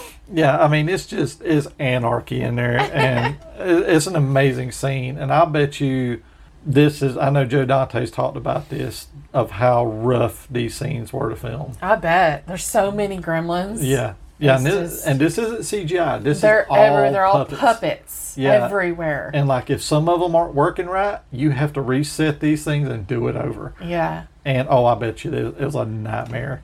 Yeah. But you know, Kate is needless to say trying her damnedest to Get just away. to get away, but to try to serve these gremlins, Right. but try to I guess find a way out. So she goes to light the cigarette of one and she realizes it doesn't like fire. Yeah, they keep pulling back from the the So light. she figures out they don't like light. So she goes and she starts taking, like, using the flash on the camera to an old blind pol- them. old Polaroid kind of camera, Yeah. instant camera. So she's just kind of keeps taking a picture in front of them and trying to get closer to getting out. And about that time, she's about out, but then one of the gremlins pulls a gun on Gun her. on her. Yeah. Uh-huh. And he's a. I think he does shoot at her. Does he have a ski mask on? yeah, yeah, well, yeah. I don't. Where he got a little tiny ski mask that would fit his head, I don't know either.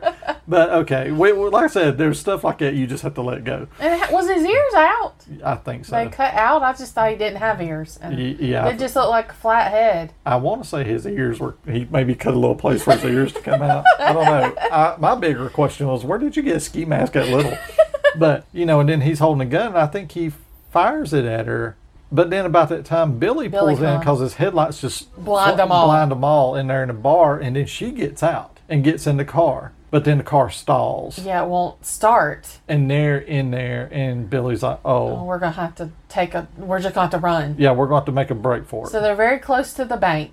Well, what they do is they get out of the car and they run, and there is Just, just gremlins attacking people in the street, just hanging on people, and One of them jumps out of the raised hood of a car, Yeah. I think, and then Kate just takes the hood and slams, slams, it, on down. them. Yeah, it's just like running, trying to get away from these things. yeah, because they are just Attacking everything. obliterating this town. Yeah. and anything that's in their way. They this when you're what you're talking about. They go into the bank. And it, the gremlins have already been there. Yeah. They've tore up the whole bank. Yeah, the bank is trashed. This is kind of the point where Billy tells Kate what these things are. Yeah. You know, because, you know, she's seen uh, Gizmo in the car and it scared her, but she said, Mhm. don't worry about it. He's with But me. these don't look like Gizmo. Yeah, but, Yeah. you know, because while I was in the car there very briefly, she said, this is Gizmo. He's with me. Don't worry Yeah. about him. And of course, like I said, now during the bank, she kind he kind of tells her what these things are, and then this kind of leads into probably the most infamous scene, in Scene this film, where she tells the story about her father. who was trying to deliver Christmas presents. Well, he disappeared on Christmas Eve, Yeah. and nobody knew where he went. Went. Yeah. So they were trying to look for him in their house. Suddenly, they started smelling like a foul odor, and they thought it was something dead, like a dead animal in the chimney. yeah, she was like trying to light the, the fire, in the Fire and chimney it, the as far heat as made smell. it to smell. Once they, I guess, they got someone to go up in the chimney or Yeah. chimney sweep or To tear it down. something. They found her father dressed in a Santa suit and he had a bunch of presents. He must have been trying to surprise them on Christmas Eve. place in and come down the chimney. And he fell and broke his neck. Yeah. So he had been in there all that time. And this is the one scene that the studios tried to get Joe Dante to cut Really? After all that in the kitchen? because they said just how Ominous. bleak Yeah. that scene is, just what she's describing. And Joe Dante had to really fight to keep that scene in. I thought it was a good touch. Yeah, uh, I think really what happened is Steven Spielberg was a producer on this film. And Joe Dante went to Spielberg. And, you know, Spielberg was kind of like, he was kind of on the fence about it too. But then Joe Dante said, no, we got to keep this scene in. It's very Yeah. important. And I think Spielberg said, well, this is your movie. I'll back you. Yeah. So he was, they was able to keep it in.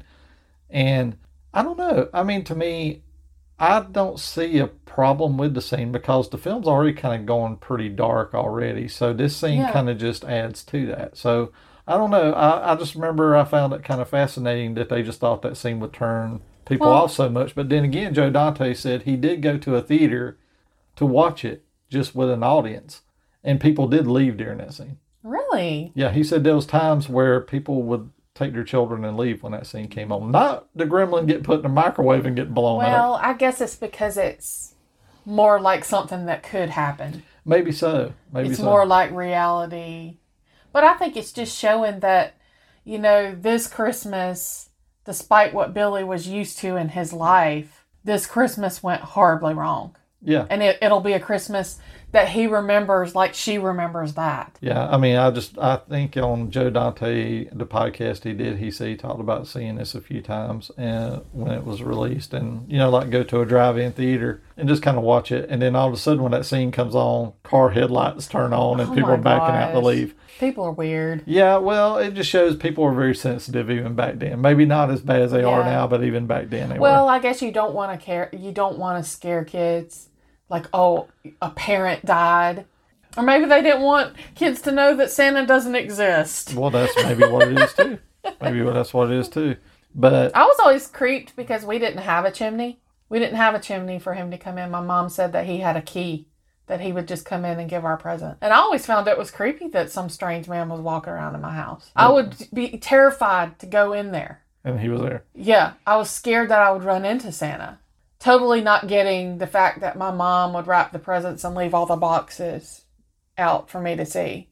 Well, you could have just ran away with Santa. Yeah, I guess. You could have grabbed your can of soup and took off with it. Ah, Yeah, like here's my can of soup with no uh, can opener. And now I- you're gonna have to tell the story. Because, well, I'll have to tell the story because nobody will understand what you're talking about. okay. You go tell the story. Okay, when I was a kid, I decided to run away not because I was an unhappy child, I was bored. So I packed my little bag and I got me a can of tomato soup, Campbell's tomato soup for my to take with me Yeah, and no can opener, no bowl, no nothing to eat it in. I just had my can yeah. and I walked maybe like past the neighbor's mailbox. Yeah. And then I turned around and came home. so that was me running away. Yeah, that was you running away. and one can of soup was going to feed you for the rest of your life. I had that and my toy, my favorite toy called Blind Dog. oh yeah, I remember you told me. Yeah, that. which is a whole other story. Yeah, but- because my aunt would continuously sew eyes on him hmm because she said she didn't like the fact that he was disabled, Yeah. that he was blind. But he was, I couldn't have a dog that had eyes because his name was Blind Dog.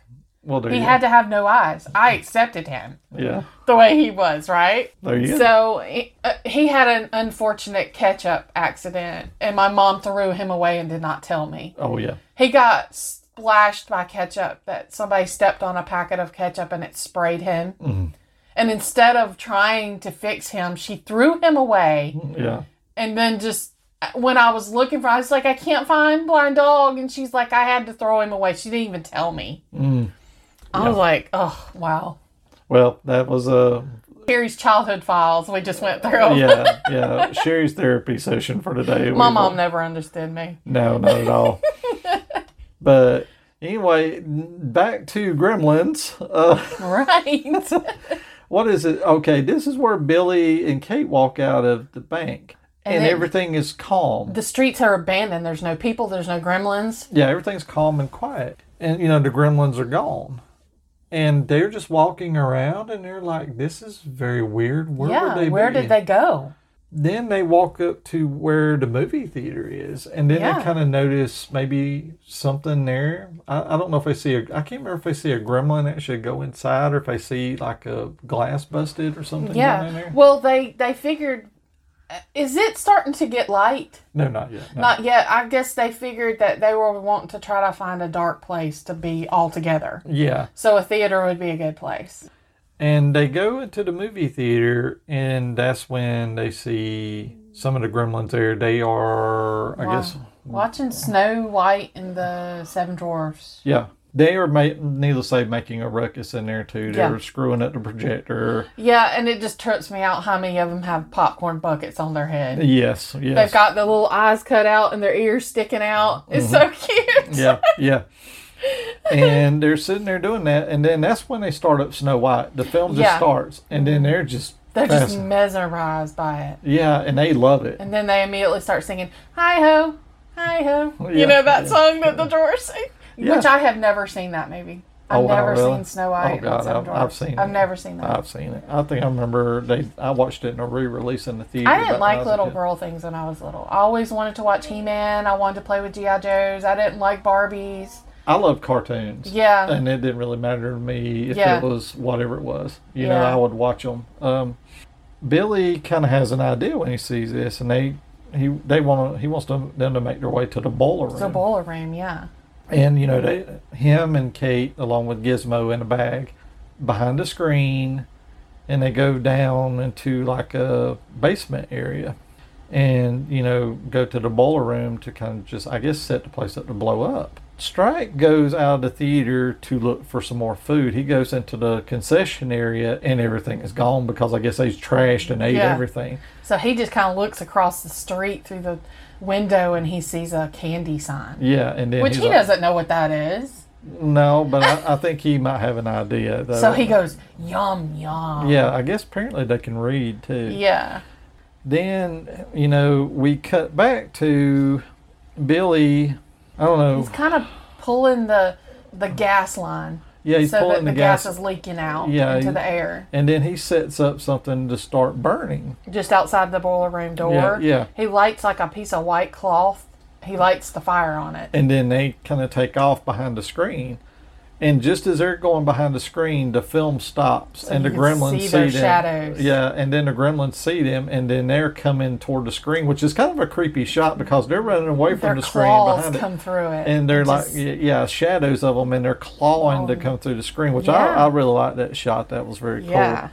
they are running and they got these herd of gremlins running behind them like one of them you said with the popcorn Mm-hmm. Yeah. thing on his face and Yeah. everything with the eyeballs cut out so you could see That's and my favorite. yeah and then they run out of the door And they they try to bar the door so that the gremlins can't get out. Yeah, and I think Billy grabs something while Kate's holding the door so he can kind of brace the door Yeah. so it, they can't get out.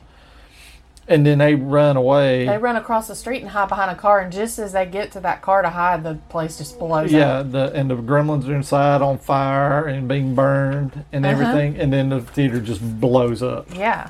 And they quickly see. I mean, they kind of for a moment think, "Oh, it's over," Yes. but then they see Stripe. Yeah, and then they see, uh oh, there's Stripe. And He's he, busting into the he that was in- candy store. Yeah, he was so it was like inside- a department store. It's a department store kind of candy store, and he was like in the in the shop window, I guess, there Yeah. grabbing candy when that so happens. they realize Stripe's still alive, and, Yeah. and it figures, right? Yeah, of course. You know, they got the big showdown with the main one.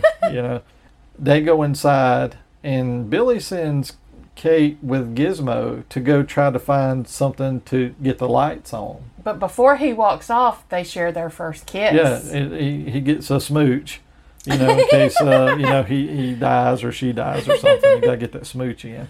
And then Billy grabs a ball bat, and he's Yeah. going on the hunt for Stripe. And Stripe attacks him pretty early, quick. Well, as Billy's walking through there, and like his TV area, oh yeah, the TV's come on. Yeah, and Stripe is in the TV, and Billy hits one of the TVs with the. Uh, He knows that it Stripe has to be near the video camera that's showing Yeah. on all these TVs. yeah, and he hits one of the TVs as Stripe's. Uh, bust it, and yeah. then he kind of looks over where the camera is, and the camera's like moving, so Yeah. Stripe was just And there. he just ran Yeah. off. Yeah. Then Stripe starts throwing uh, saw blades at him. Let's see here. Is this the point where. Or was it before this where Kate is like messing She's- around with the dials? She's in the electrical room of the store and she kind of sits Gizmo in the chair. She's trying to start messing with the all the electrical board, trying to figure out how to. Yeah, but she's not able to get the lights on right Yeah. yet. But she turns the music on, and then there's a fountain that turns on. Fountain. Yeah, and she turns around and she notices that Gizmo's gone. Yeah. He's done got out of the bag. I think as she was messing with it, it kind of showed him crawling out of the bag. Yeah, that's what I was thinking too. And this is about the time where we go to what you were saying, where Billy's kind of walking around, and then a saw blade He gets thrown at him. Yeah, Stripe starts throwing saw blades at him. Doesn't it show him? He's got one of the the baseball things that you use at like training places. Where it that shoots the ball It at shoots you. the ball out, and like if you were by yourself, it would shoot the ball and you Yeah. can hit it. Yes. He's shooting him and hitting Billy with them. Billy's trying to hit him with the bat, but they just Stripe keep gets hitting him. away on a tricycle at that point. Yeah, because he takes off. And this is the point where Kate, then we cut back to her, she realizes Gizmo is gone. Yeah, Gizmo's gone. Because you see, then you see little shot of Gizmo kind of scooting away. Yeah. Billy is then back, kind of walking around trying to find Stripe. Stripe attacks him again, but this time Stripe has a crossbow and he shoots him in the arm. and he shoots Billy in the He's arm a with a mean little crossbow. shit. And Billy, needless to say, falls down from this and he's Yeah. hurt pretty bad. And then you hear a chainsaw revving up. Yeah, Stripe is coming at him with a little chainsaw. And where he got a chainsaw this little that he could hold, you know, he's coming at Billy with a chainsaw, and then all of a sudden we hear a little car going. Yeah, we see a quick scene. Gizmo's in a little pink Barbie car. Yeah, and and he and what we're doing here is a little bit earlier in the movie. He was watching a movie, I think, it's a Clark Gable race car movie, hmm and now He was pretending like he was driving. yeah, he was pretending like he's driving, and now he's really driving, really driving. and he's hearing this movie playing in his head now, so he's driving He's a so car. cute. It's a perfect size for him. Yeah, I know. It's actually one of the few things that they actually do have that fits. A stripe is coming at Billy with this chainsaw, and Billy's like holding up a ball bat. And about this time, I Kate finds the lights, and the lights come on and switch on. And as the lights switch on, S- Stripe is blinded, and he's like falls down, and the electric chainsaw's still going, and like pulls him away from Billy. Yeah, it just kind of drags him across the floor. Yes. As he's still hanging on to the chainsaw and he just kind of blams into the wall. And he immediately sits up and sees that fountain. And then he looks at you know the fountain, and he looks over toward Billy. He's and- like, shit. Yeah, it's like water. Oh, no. yeah, and you're that's what you're thinking. you're like, oh, oh, shit, here no, we go. not again. And then we cut to outside, and uh, Randall is pulling into town, and I guess he's probably just like, what in the hell happened here? Yeah, he sees That and Barney just jumps out of the car. Yeah, Barney. I think Barney senses where Billy is. 'cause, Yeah. you know, you know, and and of course uh, Randall gets out of the car and goes uh, and follows him. Yeah, but when they were coming in, Billy had busted the front window so Yeah. that they could come in. So Barney just goes through the d- window. Yeah, that's true. And he's up in there, and as just as he gets in there, Gizmo nearly runs over him, Barney. Yeah, yeah, because Gizmo's like you know in his little car, he's going coming to the rescue. Yeah. basically. Stripe is made his way to the fountain, and he's got a Yeah. handgun now. I know, and where he got that, I don't know. I don't know. Well, it's a department store. Who knows where Did he you got have it? sold g- like a pistol like that in the past? Uh, Would they sell them in stores like that? Yeah. Wow. Yeah. If you go by the world of the Arnold Schwarzenegger movie Commando, there you can go to a store and open the back, and there's rocket launchers and everything in there. But you know that's the world of Commando, which is a film I'll have to cover one day because it's a bonkers fun action movie. But yeah, then we go back to like I said, we go to Gizmo driving, you know, to to save the day. Crashes near the fountain. Yeah, well, not quite yet. What is happening is Stripe is firing a gun Oh, at at Billy, Billy. and Yeah. he's on the fountain. You see some water starting to get on Stripe, He's sticking his finger in. and then he it. sticks his finger And it's onto the bubbling fountain, on and his then he's back. starting to bubble, and he's like almost laughing, like, Yeah. "Okay, I'm, I'm." he's about to multiply. He's about to multiply again. This is about time uh, Gizmo is driving, and there's like a shovel or something on the ground, and then he just hits that Launches shovel like it. around, and he launches toward the uh, shades. Stripe looks over there, and he's like Gizmo, Gizmo. yeah. uh, And then Stripe kind of looks over there at the shade, and Yeah. then he does a horror of Dracula where he's like Peter Cushing, and he pulls the shade up, and there's sunlight outside Yeah. and the sunlight comes in and hits Stripe. Yeah, and he just kind of melts. Yes. It's gross. Yeah.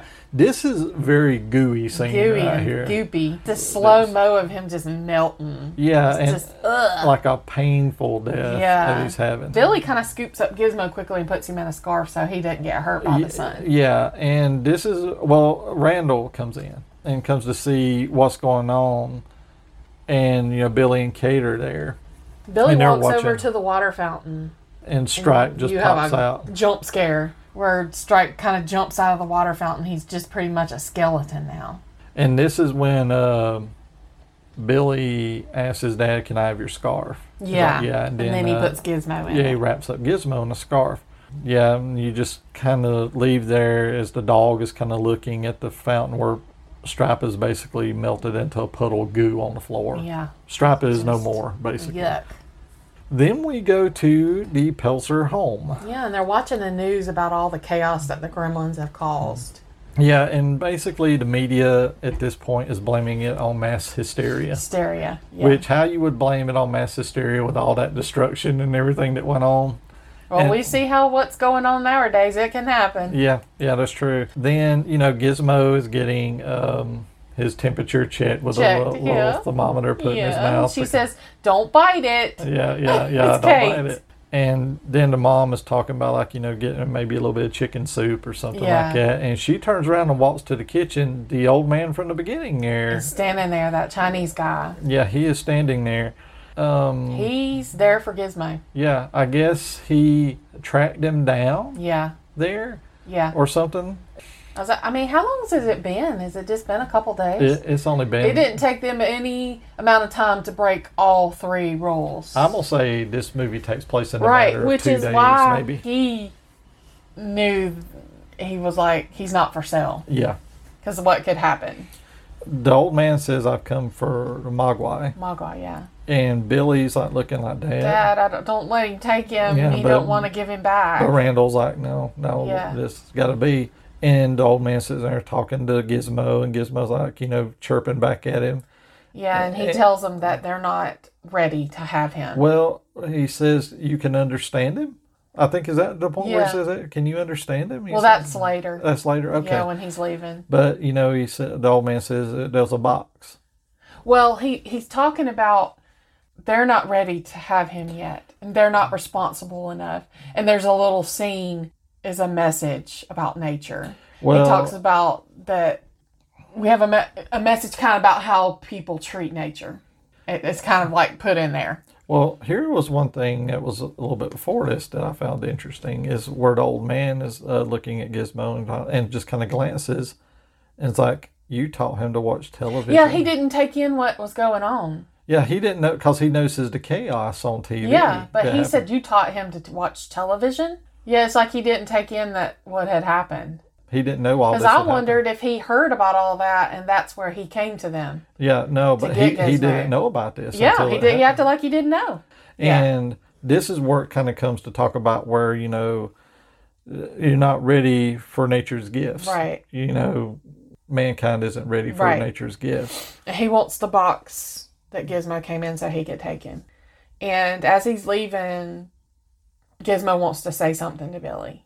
And Billy goes over to him and he goes, Bye bye, Billy. hmm It's kind of sad. hmm Well, he says that, The old man's like, Someday maybe you be, might be ready. well, and but also Billy even asked, this is maybe this is the point. He says, you can understand what Yeah. he says. He said, yeah, if you listen, If you can listen, you can hear. Yeah, you can understand. Says, you know, maybe one day You'll be ready. you'll be ready and the Mogwai will be Uh, waiting. Until then, Gizmo will be waiting. And the old man kind of walks out of their house and starts walking up the road with Gizmo. Into the snowy night. Yeah, and you get like the little voiceover, Randall talking about monsters under your bed and all this stuff, and then it rolls out to the credits. Well, right before that, though, this is Randall says, "I'm sorry for all the problems I've caused you. Yeah. I'd like you to accept this little gift." Oh yeah, he gave him the bathroom buddy. and- no, oh, uh, the smokeless ashtray. yeah, and the old man says, "Ah, smokeless ashtray."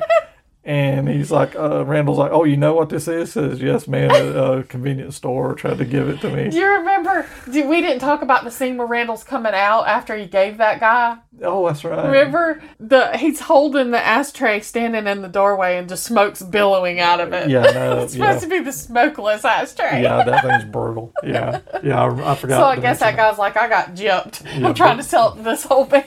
Exactly. yeah, and then this is where the old man leaves, and I love this shot of him just like Mm-hmm. Yeah, just walking, walking up the up the street road. into the night, you know, Yeah. the snow on the ground, and that's when Randall is narrating the end. Here he says, you know, if you got a, a machine on the fritz or something Yeah. goes on, just be careful. You might have a gremlin Under your bed. un- or under your bed or in your Yeah. house or something. yeah. and And, then it rolls out to the theme and song. then, yeah. So I guess that is the end of the film. yeah. So what do you want to do? You want to hit the trivia Yeah, now? well, I'll do trivia first. Okay, I'll let you uh, read yours off first, and then Okay, I'll go I into just mine. copy from IMDb and I'm just gonna run through. I've got some goofs and um, just I'm just run through a few of each. sure thing. The set for Kingston Falls is the same one used for Back to the Future 1985. Both movies were filmed on the Universal Studios backlot. Hmm. Wasn't that actually where Burbs was filmed too? One of their backlots. I think it was. uh, It might have been one of their backlots. I can't be sure. Originally, Stripe and Gizmo were the same character. This changed when executive producer Steven Spielberg insisted one of the gremlins be a good guy with whom the audience could identify. Director John Tay expresses that his, this decision was the reason why the film is fondly remembered. And it's true. That's very true. Yeah, it's true. Mm-hmm. Because if they had, if Gizmo had been so cute and then- lovable and then turned evil, Mm-hmm. Yeah. I don't think it would have been as popular. The Santa speech proved to be controversial, and studio executives insisted upon its. Okay, well, that's what you were saying. That's what I was talking about earlier. Yes.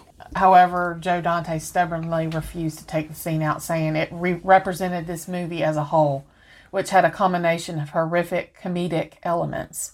Executive producer Steven Spielberg did not like the scene, but despite his creative control, he viewed this movie as Dante's project and allowed him to leave it in. There you go.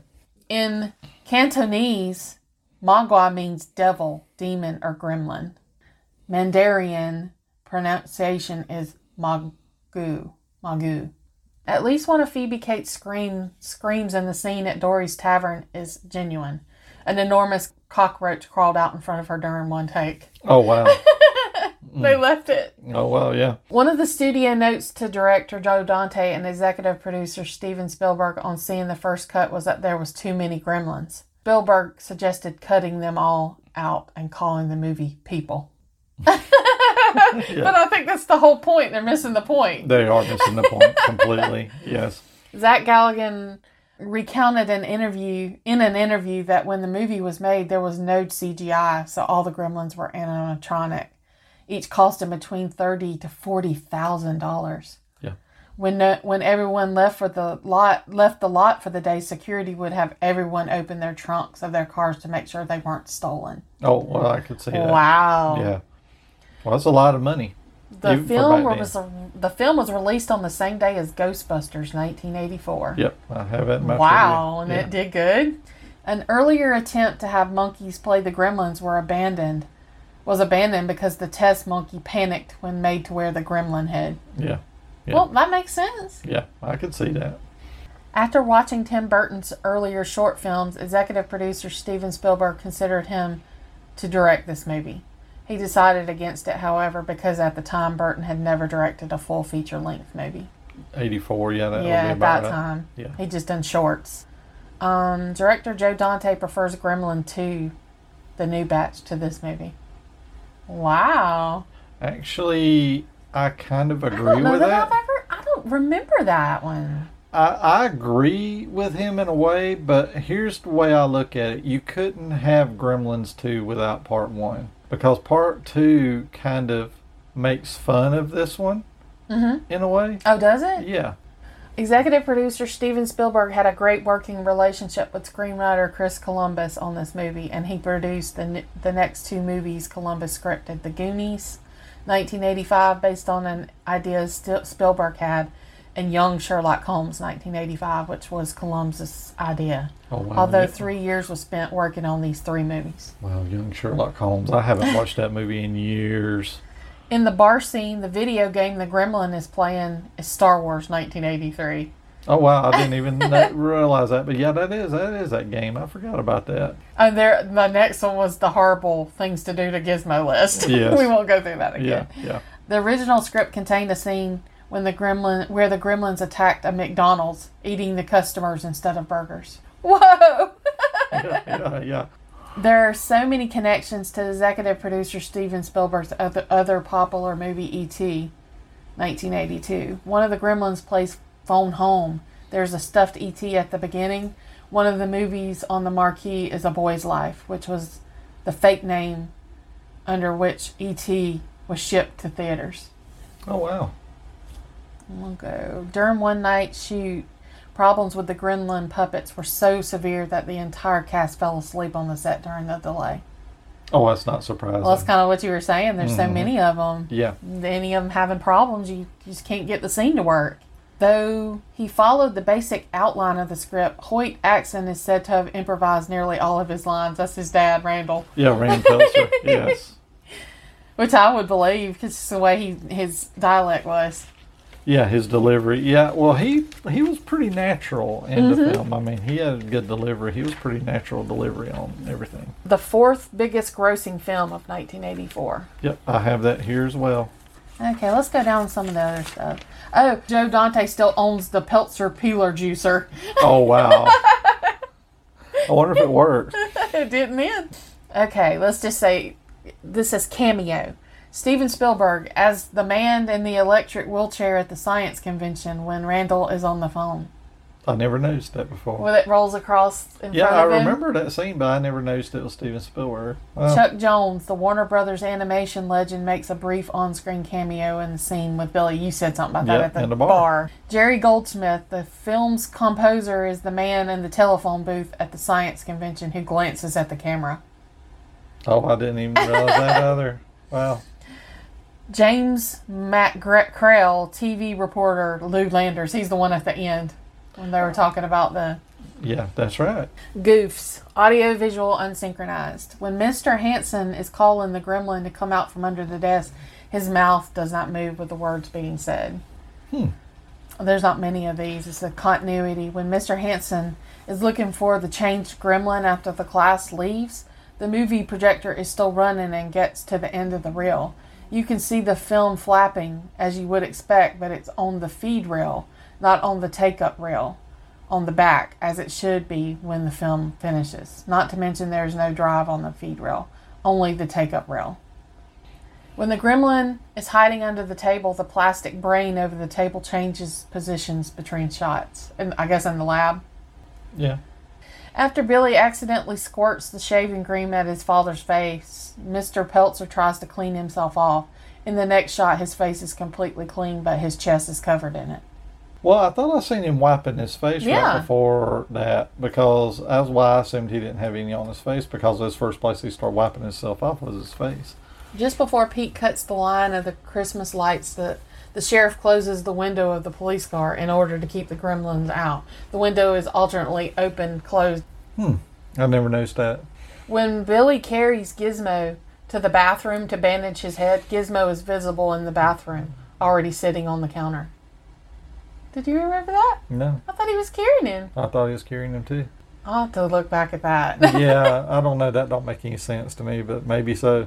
Errors in geography. For a movie supposedly set in late December in northern state, all of the dec- decutus trees still have leaves on them. The most obvious place to see this is in the opening scene when Billy is trying to start his car in the front of his house. I never noticed. I remember I just seen snow all over the trees, but I didn't pay attention if it was actually leaves still on.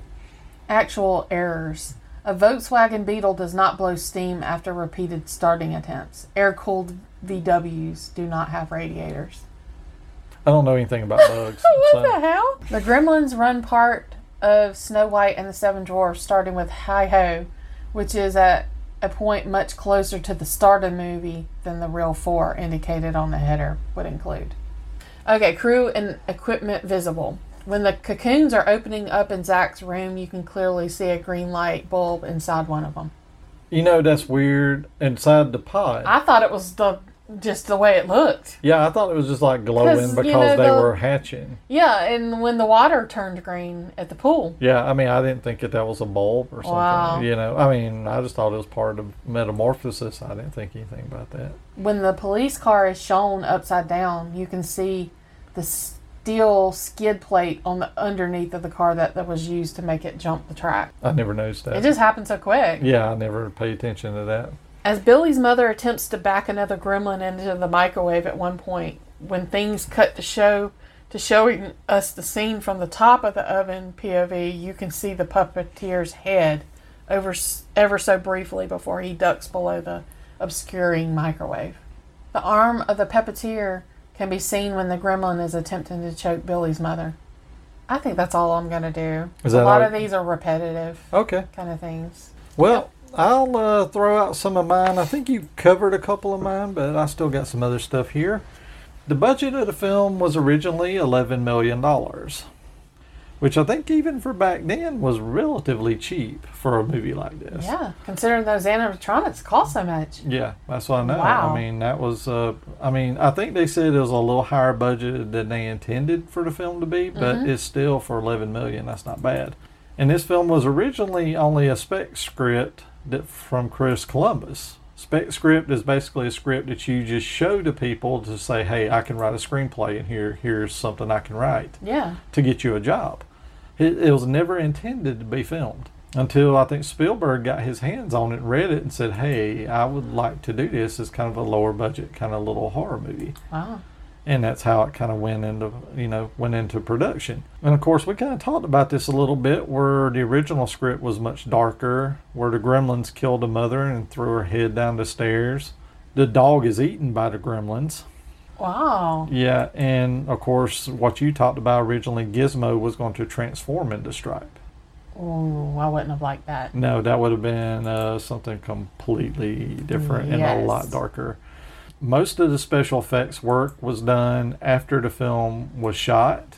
You know, they sent after they would shoot all the stuff they could with the actors, and the main brunt of the special effects work was done after the actors were gone. Wow. I think Dante said it was easier because it would keep the film on budget because you ain't got actors sitting around waiting to work all Yeah. the time. You just shoot all of their stuff and just, you know, and then send them home Mhm. and then do the rest of it. Uh, the gremlin in the microwave was just a balloon with slime and goo inside of it. Because he basically. did blow up pretty easy. Yeah, I think it was just basically a little gremlin shaped kind of little balloon. It Wow. just blew up.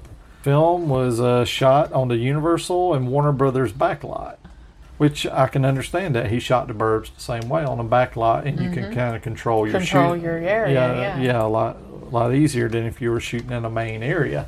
Uh, this film and Indiana Jones and the Temple of Doom helped create the PG 13 rating. I had that, but I didn't say it because I figured you would have that. Yeah, uh, I do remember that was in the news at the time where they talked about how this film and that film was like, no, these are a little too rough to be a PG. We need a different Yeah. rating. And they Yeah. finally settled on that. And uh, my last two bits of trivia here is something you kind of went into briefly. This film and Ghostbusters opened on the same day. Can Ju- you imagine? June 8th, 1984. I don't know if I would have liked to have to make the decision which to go see. I mean, I did remember these films came out around the same time, but I didn't realize they were out the same day. Now, I do remember seeing Ghostbusters opening day. And I do remember seeing this movie. I don't think it was opening day, but I think I went and seen it the weekend it was Yeah. out, but I don't remember what day. So I seen both of these, but I didn't realize it was that close together that they Wow. were out. Uh, Ghostbusters was the number one film. This was the number two film, and it made twelve million dollars, twelve point five million dollars on this weekend. Uh, number two, Yeah, because I uh, I love Gremlins, but you can't beat Ghostbusters. uh, this film, Ghostbusters, made one point one million dollars more than Wow, this Uh, so one not did. not too far. yeah, that it was kind of a neck and neck. Yeah. that they did. I mean, like I said, I didn't realize they were released that close together. But you know, it's like I said. I mean, that was a good little weekend at the theater back then. And the film turned out to be the fourth highest-grossing film of the year. I think you mentioned Yeah, that. 1984. Yeah, and it was right behind the films uh, Beverly Hills Cop, uh, Indiana Jones and the Temple of Doom, and Ghostbusters. Ghostbusters. Yeah, and of course, Gremlins was number four. It was in the top five of the highest money makers of that year. So, needless to say, that meant a sequel would be happening. Would be happening. And of course, it did. Maybe a little later than it should have, but it did Yeah. happen. We'll have to watch that because I don't remember the second one that well. Yeah, we uh, well, I was planning to do it on the podcast at some Yeah, point. okay. So, uh, but yeah, we can definitely do that. But that's really all my trivia because you hit a lot of the stuff I talked about already, so Oh, sorry. I just had to X mine out. Uh, So my trivia is a little short this time, but that's what I have right there. So, but I guess we will go into our final thoughts, and Mm-hmm. since this is your pick, I will let you go first. Yeah, I really enjoyed. I knew this one was going to hit my list at some time, but I didn't know that I was going to have Christmas. I actually hit all the holidays this year. I got Halloween and Christmas. Yes, you did. I knew I was going to do it at some point, but then I felt like, okay, since I have Christmas, I just didn't know when or what year I would do it or how soon I would do it. And I thought, well, what I started thinking of what can I do for a Christmas movie? This one immediately popped in my head Oh yes, I can understand why. because it's you know there's so much christmas in it that and i, I kind of didn't want to do like a like a happy christmas movie like a your Like- typical traditional Oh, I can- christmas movie i like didn't a want to like do a that. Hallmark movie or something. yeah yeah, barf yeah, bar.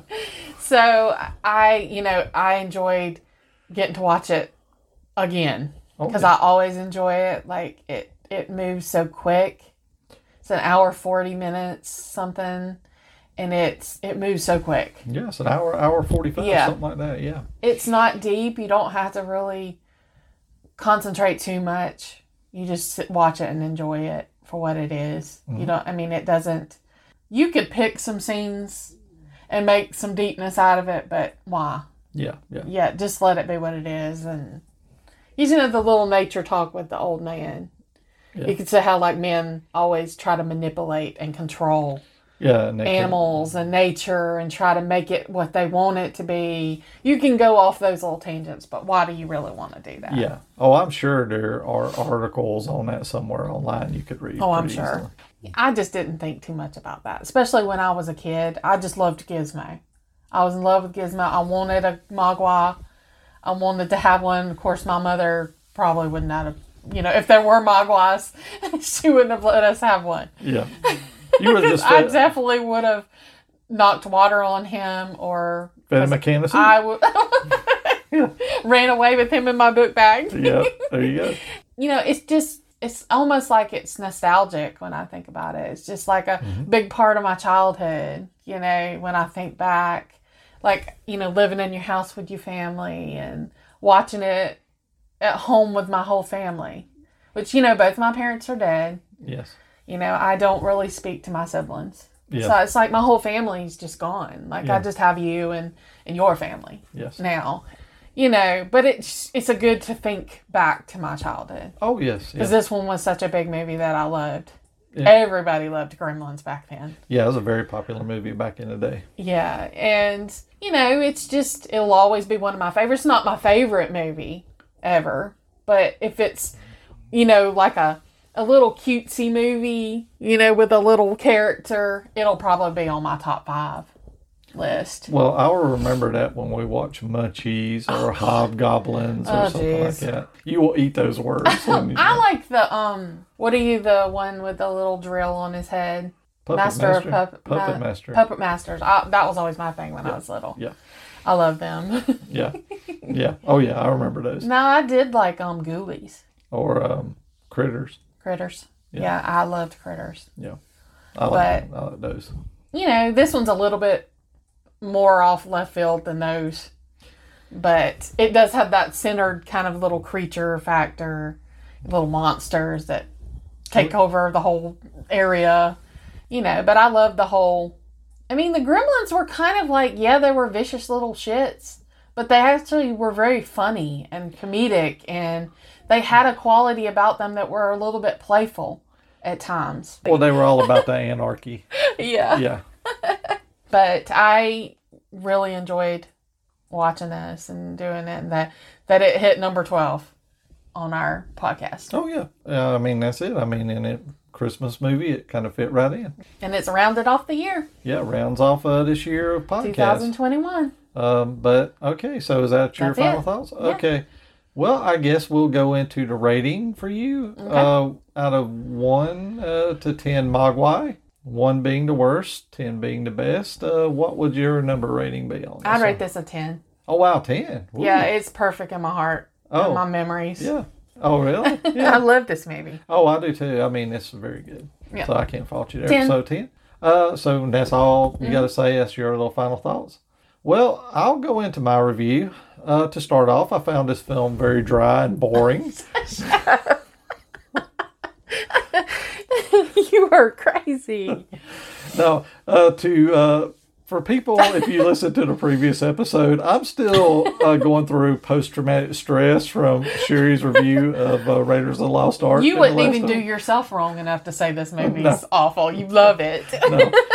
I mean, I finally was able to rally myself enough to do this podcast. and he let me out of the closet. Yeah, well, I had to go see a therapist and kind of get myself back together again. And I was finally they they took me out of the straitjacket and said, "Okay, you can record this episode now."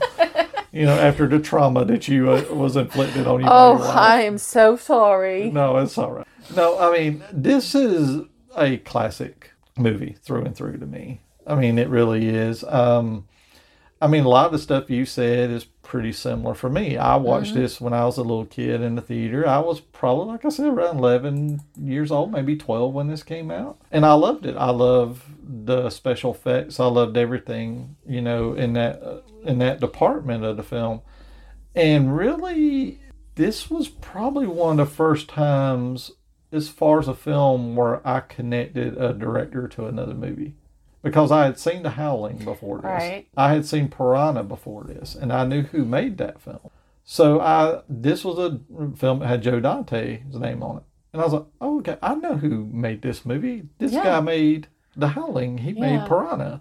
He Yeah. did that segment in the Twilight Zone movie that creeped me out. Okay, I want to see this one too.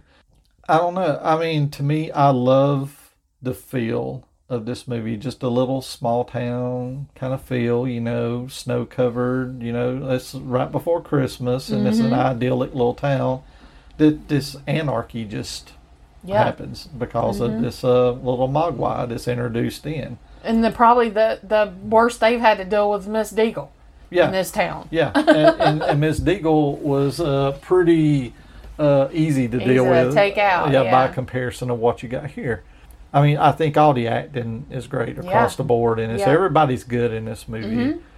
I love just the darkness of the film, but I love the comedic elements too. Mm-hmm. I love that the gremlins will kill you, but they're very Yeah, playful about it. because in I a found way. it funny that they didn't try to hurt Kate. They were just actually letting her serve them beer and Well, I think Kate served a purpose for them at Right. that time. Up until Yeah. she didn't serve a purpose, then they would have killed her. Yeah. You know, maybe once the beer ran out, Yeah. they would have probably tried to kill her. You know, I l- I loved the relationship between Billy and Kate. It was Yeah. very natural Mhm. kind of relationship. It didn't feel like a movie relationship. Did it you just- wonder if they got married? Well, you see part two. Oh, during see, it. I just don't remember. During or they're part- together. Yeah, during part two. I think I already mentioned this about the special effects, but I love Puppets. puppets and Yeah. animatronic effects. I'm not. I don't mind CGI as much if it's used with practical effects like Right. these. Like but- Mandalorian. Yeah, but when you're using something that's just all CGI, it has no real weight to it. It has no Mm-hmm. real life to it. But these right here, even though there were puppets, it was something there. Yeah. It had some weight to it. It was something actually on the screen and not something a computer threw in. Mhm. And it scores a lot of points for me right there because yeah, 'cause I'll, nothing can hold the shine a light on like Labyrinth and Dark Crystal and all those Gen- pu- full of puppets. Yes. There, you can't make them nowadays. No, no, because people, it's just all about, well, let's just do it on a computer. Yeah, just make it easy. And I've said this a number of times over the years. They keep talking about doing a Gremlins 3, and of course, it'd Oh, be CGI. it'll be and- CGI. And I am frightened by that prospect. Yeah, you just ruin it. Yeah, because to me, I don't think this would work. No, It wouldn't work. I No. don't see how it could. Because Joe Dante said that these films were made, the first one and the second one, due to the constraints of the special effects. You know, you couldn't go too far with it. He said the downside to it is doing a part three where you've got CGI and the sky's the limit. What story do you tell with the Gremlins? Because to me, this one works because it's just fixated in a little small town. You got Mhm. these just average, normal people dealing with this. You know, and that's what makes it work. I mean, what are you going to do? Send the gremlins into space and just do some big, elaborate action movie where there's CGI Mm. explosions and stuff everywhere? I don't Yeah. know. I just don't see how you could do anything Yeah. that would be as good as this one and or even the second one Yeah. for that matter. It had to be a, a director that's willing to work with the history of the movie. Yeah, and like I said, that would be difficult Yeah. to find. I think Yeah. I just don't see it. I don't know. I, I just always enjoy. I enjoy seeing the stock Joe Dante regulars in these movies, like Dick Miller and Belinda Blasky. Mm-hmm. Yeah. and uh, Don Steele, who was actually in a few uh, appeared in a few Dante films, like voice cameos or even in, in a role. I don't know. It, this is just one of my ideal movies to watch. Like this is just a fun holiday movie Yeah. for me. I mean, I know a lot of people back in the day talked about how bleak it was and how dark it was. I did hear some critics that said that. Yeah. Leonard Maltin hated this movie. He's a film critic who's actually, ironically, a friend of Joe Dante's who didn't like it. I know, maybe jumping ahead a little bit, Joe Dante offered Leonard Maltin a, s- a, uh, part in Gremlins 2 where the Gremlins killed him and he took it. Oh wow. Yeah, because he was like reviewing the film Gremlins. Yeah. And then the Gremlins popped up behind him and they grabbed him and got him. I personally think that it kind of showed there were some things in this movie that just kind of represents that Christmas isn't always a good thing for people. No, that's what Like they I always feel like except the last couple years that Christmas is just too stressful. And it just kind of like stu you know the guy that lost Mr. Fetterman lost his job Yeah. you know, going through the holidays with no job, and or even the lady w- with the kids. That- you know, that was gonna be that probably Miss Deagle evicted. wouldn't help them during the. You know, you think those kids probably aren't going to get anything for Christmas because when they walk off, they were like, "I'm hungry."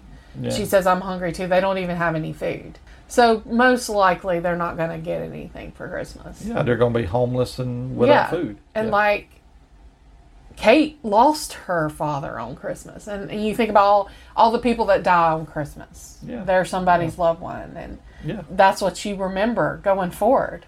Yeah. You know, it just kind of to me it was just more of a reality that Christmas isn't always lights and Christmas trees and and Christmas caroling and it, it can be a nightmare to people. Well, I mean, I don't like to talk about this too much, but I mean, and I think I, you know, I don't really mention this to people at all, but you know, I remember there was a Christmas or so where I volunteered at a soup kitchen. You know, This was before we were together. yeah, this was before you and I were together, and I just remember going there, and it Why was did you choose to do that? because I uh, felt like you know maybe I need to. I didn't have anything else going on, and I thought, Yeah. well, maybe I can use this and help other Yeah. people. Yeah. You know, do what I can do.